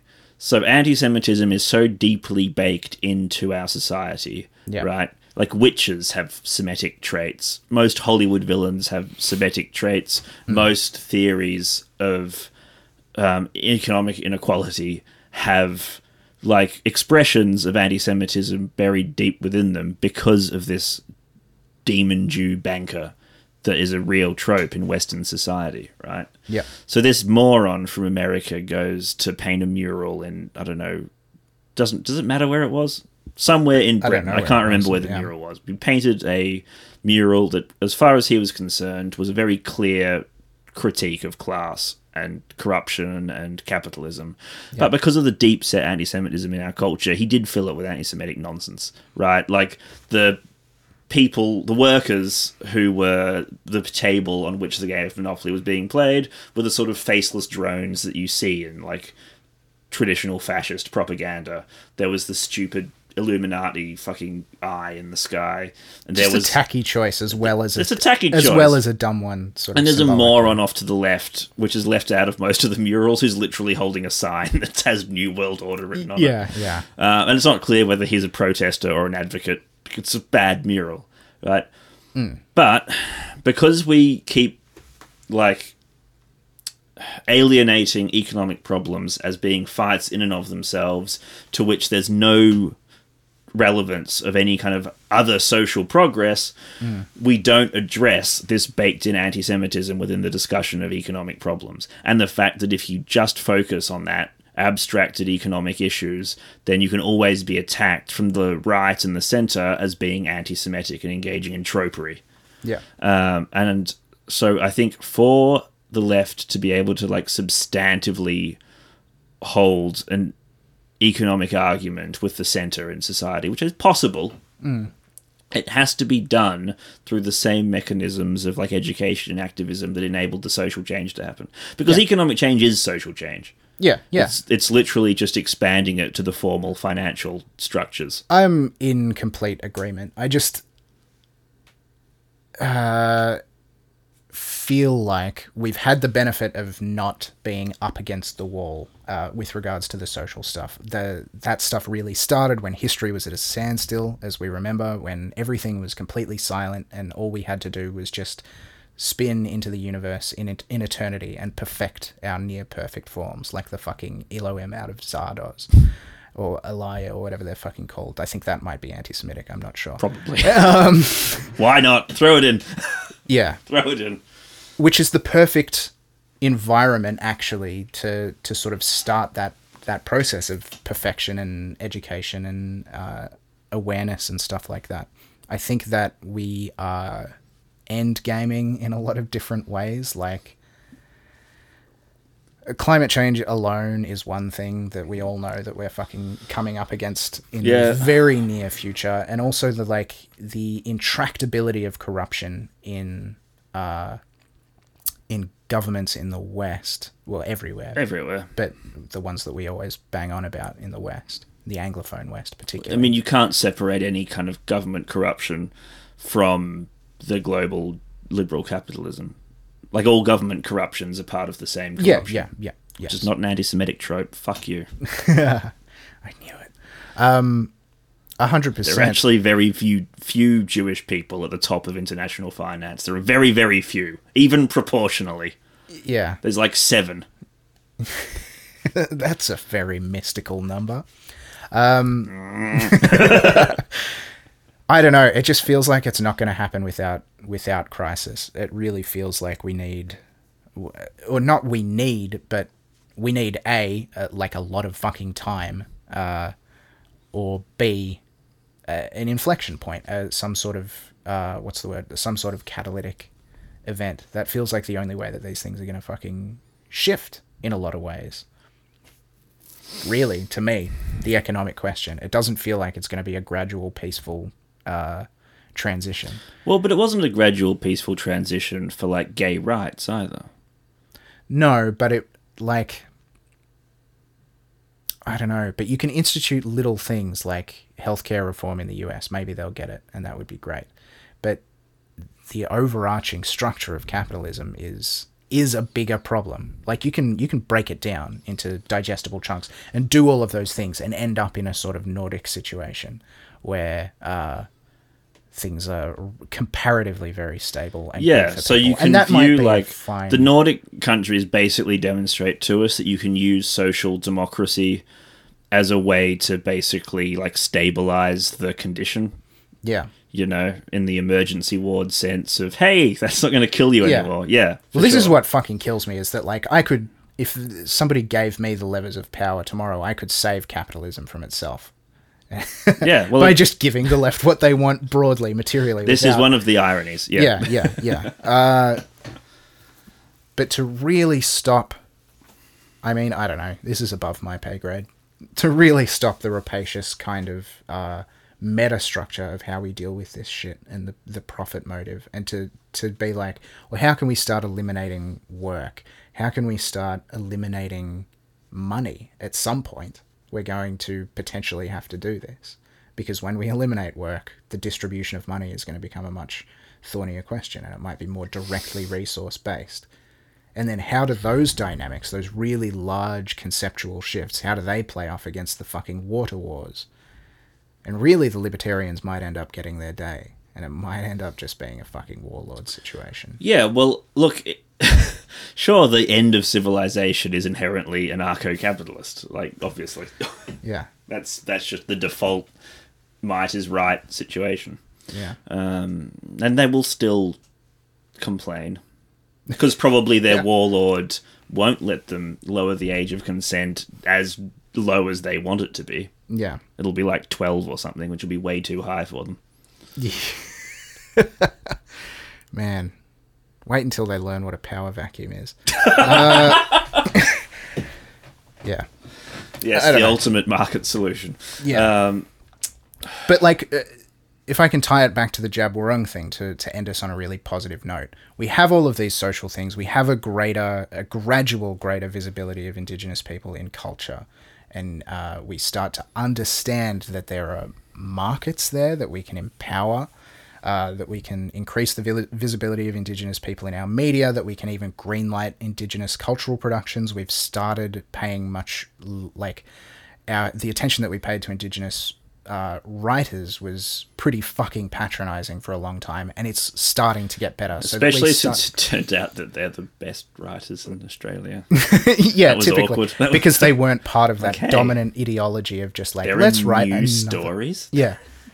Every book doesn't have to be a tedious, literary, realistic fucking story about nothing. Who would have thought? Um, ah, Peter Carey. But we're we're, we're starting to give uh, Peter. some real voice to that or, or whatever. Mm. But Yeah, fundamentally, the problem is that the structure of the state and capital still rests upon their fucking land. And so when it comes down to it, the instruments are still going to fucking destroy them in a way that can't be reconciled just by inclusion in our state. Because that'll be the final erasure, is when we. That's the American descendants of slavery thing. Yes, well, like, like, a this- fundamental, irreparable violence. The there. solution I'm thinking of isn't like perpetuating um, liberal social progress and, and hoping that it magically transmutes into economic yeah. progress in time to save the world from Yeah. all of the things that are on the horizon. Like, you know, there's plastic pollution, there's Yeah. issues with agricultural productivity as we deplenish um, as pho- phosphate supplies around the Oh world. yeah, Um, so we might not be able to feed everyone, which will be fun. yeah, that will be good. There's a lot of I'm certainly not suggesting that you're a lib, and I know that we've. Uh, I've had a lot of aspersions cast at me over the past over, over this Corbyn anti-Semitism thing. yeah, Um, I agree with you fundamentally. We should we should see the economic fight as smaller achievable things and glory in the victories and also not wrap everything up in fucking massive electoral politics. Stabilizing the like condition of the patient isn't necessarily the doctor selling out and attempting to secretly kill the patient. yeah. Well, it's better than dying. It's better than yeah, fuck yeah it is. and harm reduction is a thing. There are little slivers of Um, Harm minimization and harm reduction are things. Settle down. Yeah. I'm not saying that we shouldn't fight for change. I'm just saying that we shouldn't neglect things that can be done Yeah. because they're not. Yeah, 100%. And you know, We do need to identify doable fights. And on the whole, the left probably could benefit from from less of us talking about world politics as though we know what the fuck we're talking about and more focusing locally and seeing what can be done locally. that's and true. stop stop because like it's inherently paralyzing to view the entire Politics is problem just as so interesting. Yeah. it's such a grand narrative, and you know what I'm like, here, and I can't help myself Yeah. with grand narratives. but it's a hobby is what it is like really at the at the really big level it's not activism or whatever which is not i'm not trying to be scoldy either but uh i don't know it would be good if maybe people were a little more locally focused which is advice i could take myself as well but just as the as the window of hope has now basically closed on electoral politics in the anglosphere Yeah, certainly for the time being.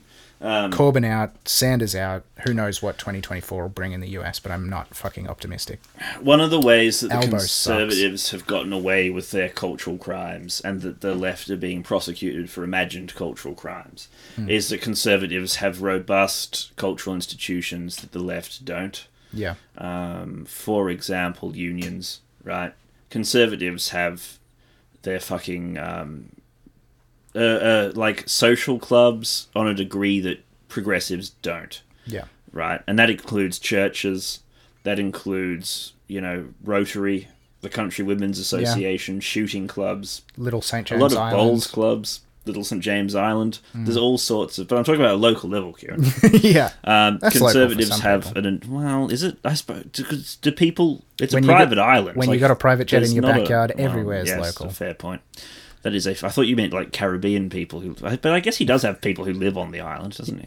Yeah, I'm sure he has. as local if I'm sure he has de you- facto if you work there though. No, you're right. You're 100 Um, percent right. I apologize. No, that's all right. I apologize to you. I apologize to the Epstein uh, estate. That's good because you know that level of anti-Semitic harassment is really not on, Kieran. I yeah. I can only apologize. Get out of the Labour Party. All right. But we need. Fuck. But, I've but- started laughing like Russell Howcroft. but I have to an stop doing that. That's okay. I started I, s- years ago. I started to laugh like Jimmy Carr. I don't even know when it happened. It's Mm. extremely bad though. Uh, the yeah. Sorry. So the work of building progressive social institutions is something that we can do on a local level. Yeah. Right. Um, if you work in hospitality, join Hospo Voice. It's only Yeah. ten dollars a month at the moment to be a member of the union. It's a very dynamic, young, interesting organization. Building social connections is part of social progress, yeah, and it's particularly hard for some people. it is. Uh, in this day Yes, of extreme atomization. That's right. But unless the atomization is resisted and reversed, we won't win. Right? We can't wait for capitalism to end and then be like, "Yay, we're not atomized anymore." We have to coalesce around each other. Yeah. Um, that is how, despite being a minority of the population, conservatives are still able to dominate politics. Yeah. That and obviously the financial backing. Um, but a lot of it is to do with the fact that they've got far more robust, cohesive social organizations behind them. They've Yeah. got a logistical advantage, is what I'm saying, as well as Yes. a financial one.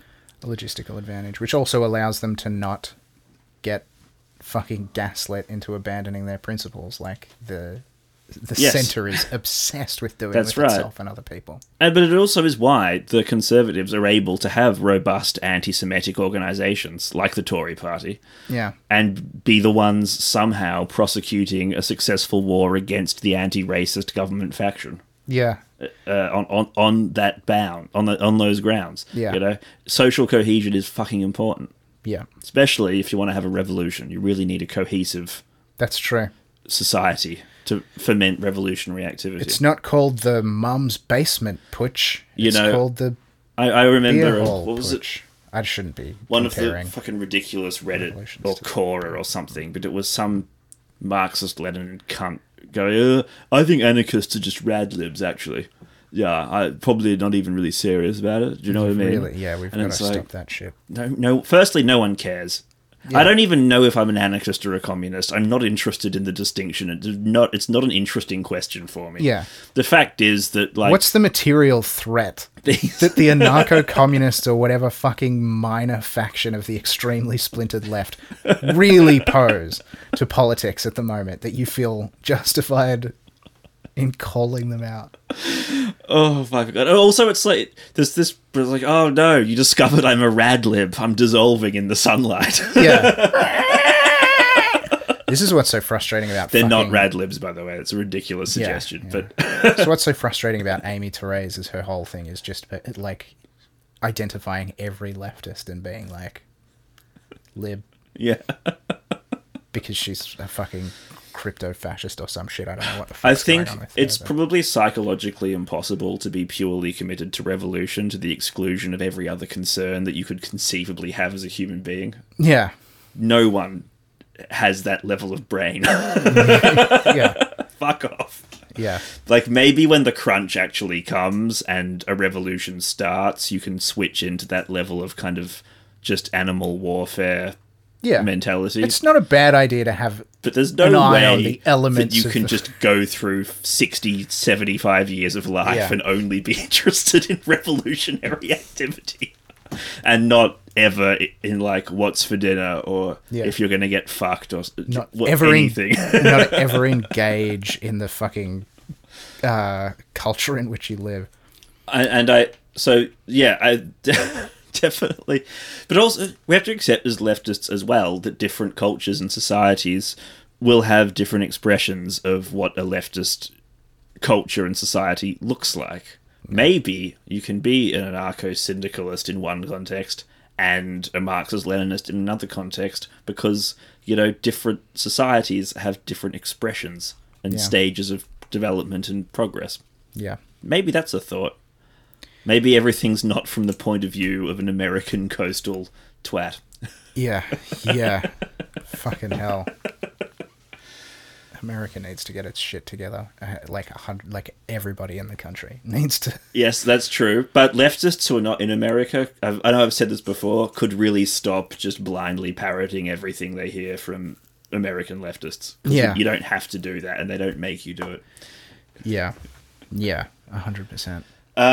And I say that as somebody who's uncommonly badly poisoned with American fascination. I agree. yeah, so am I. Like most of the popular um, thought leaders that we listen to are American. It's Yeah. you know, it's it's it's unfortunately but distinctly true. Yeah. Um, it's also where shit is going down. So Yeah, for left, sure. left politics in Australia is It's boring. it's the well, America's the current Rome. You know, it's where the big things are happening. But that doesn't necessarily mean they're more important in the or or or or, or, or more accessible, or that they have to be. yeah. Uh, leftist politics in Australia is boring because we haven't built a cultural community yet. Mm. So maybe we can focus on that. Um, Maybe we should think of ways. Maybe if you listening to this, if you're still listening to this for fuck knows what reason, would like to write into us with a suggestion for uh, a, a, a new and exciting leftist space. You Mm. can do so at weaknessforbleakness at gmail.com. There Very are no tricks with done. the spelling. Jeremy Corbyn's not an anti Semite, and neither was the Labour Party under his direction. That's what the report says. It says that in the report. Even though the report authors are trying to say that that's not what their report says, if you ignore their words and just look at their numbers, that's what the report says. Yeah. It's all lies. Yep. Agreed. Uh, you can also follow us at Week for Bleak on. You can't de Jewify me for saying that, you weird hypocrites. Yep. um, I'm like Yeah, being yeah. menaced with a crucifix by a Christian who's screaming anti Semite. No! yeah. It's always an interesting time to be a Jew. That is one thing I will say about Jewish culture. There has never been a boring time to be one of us. Yeah, for sure.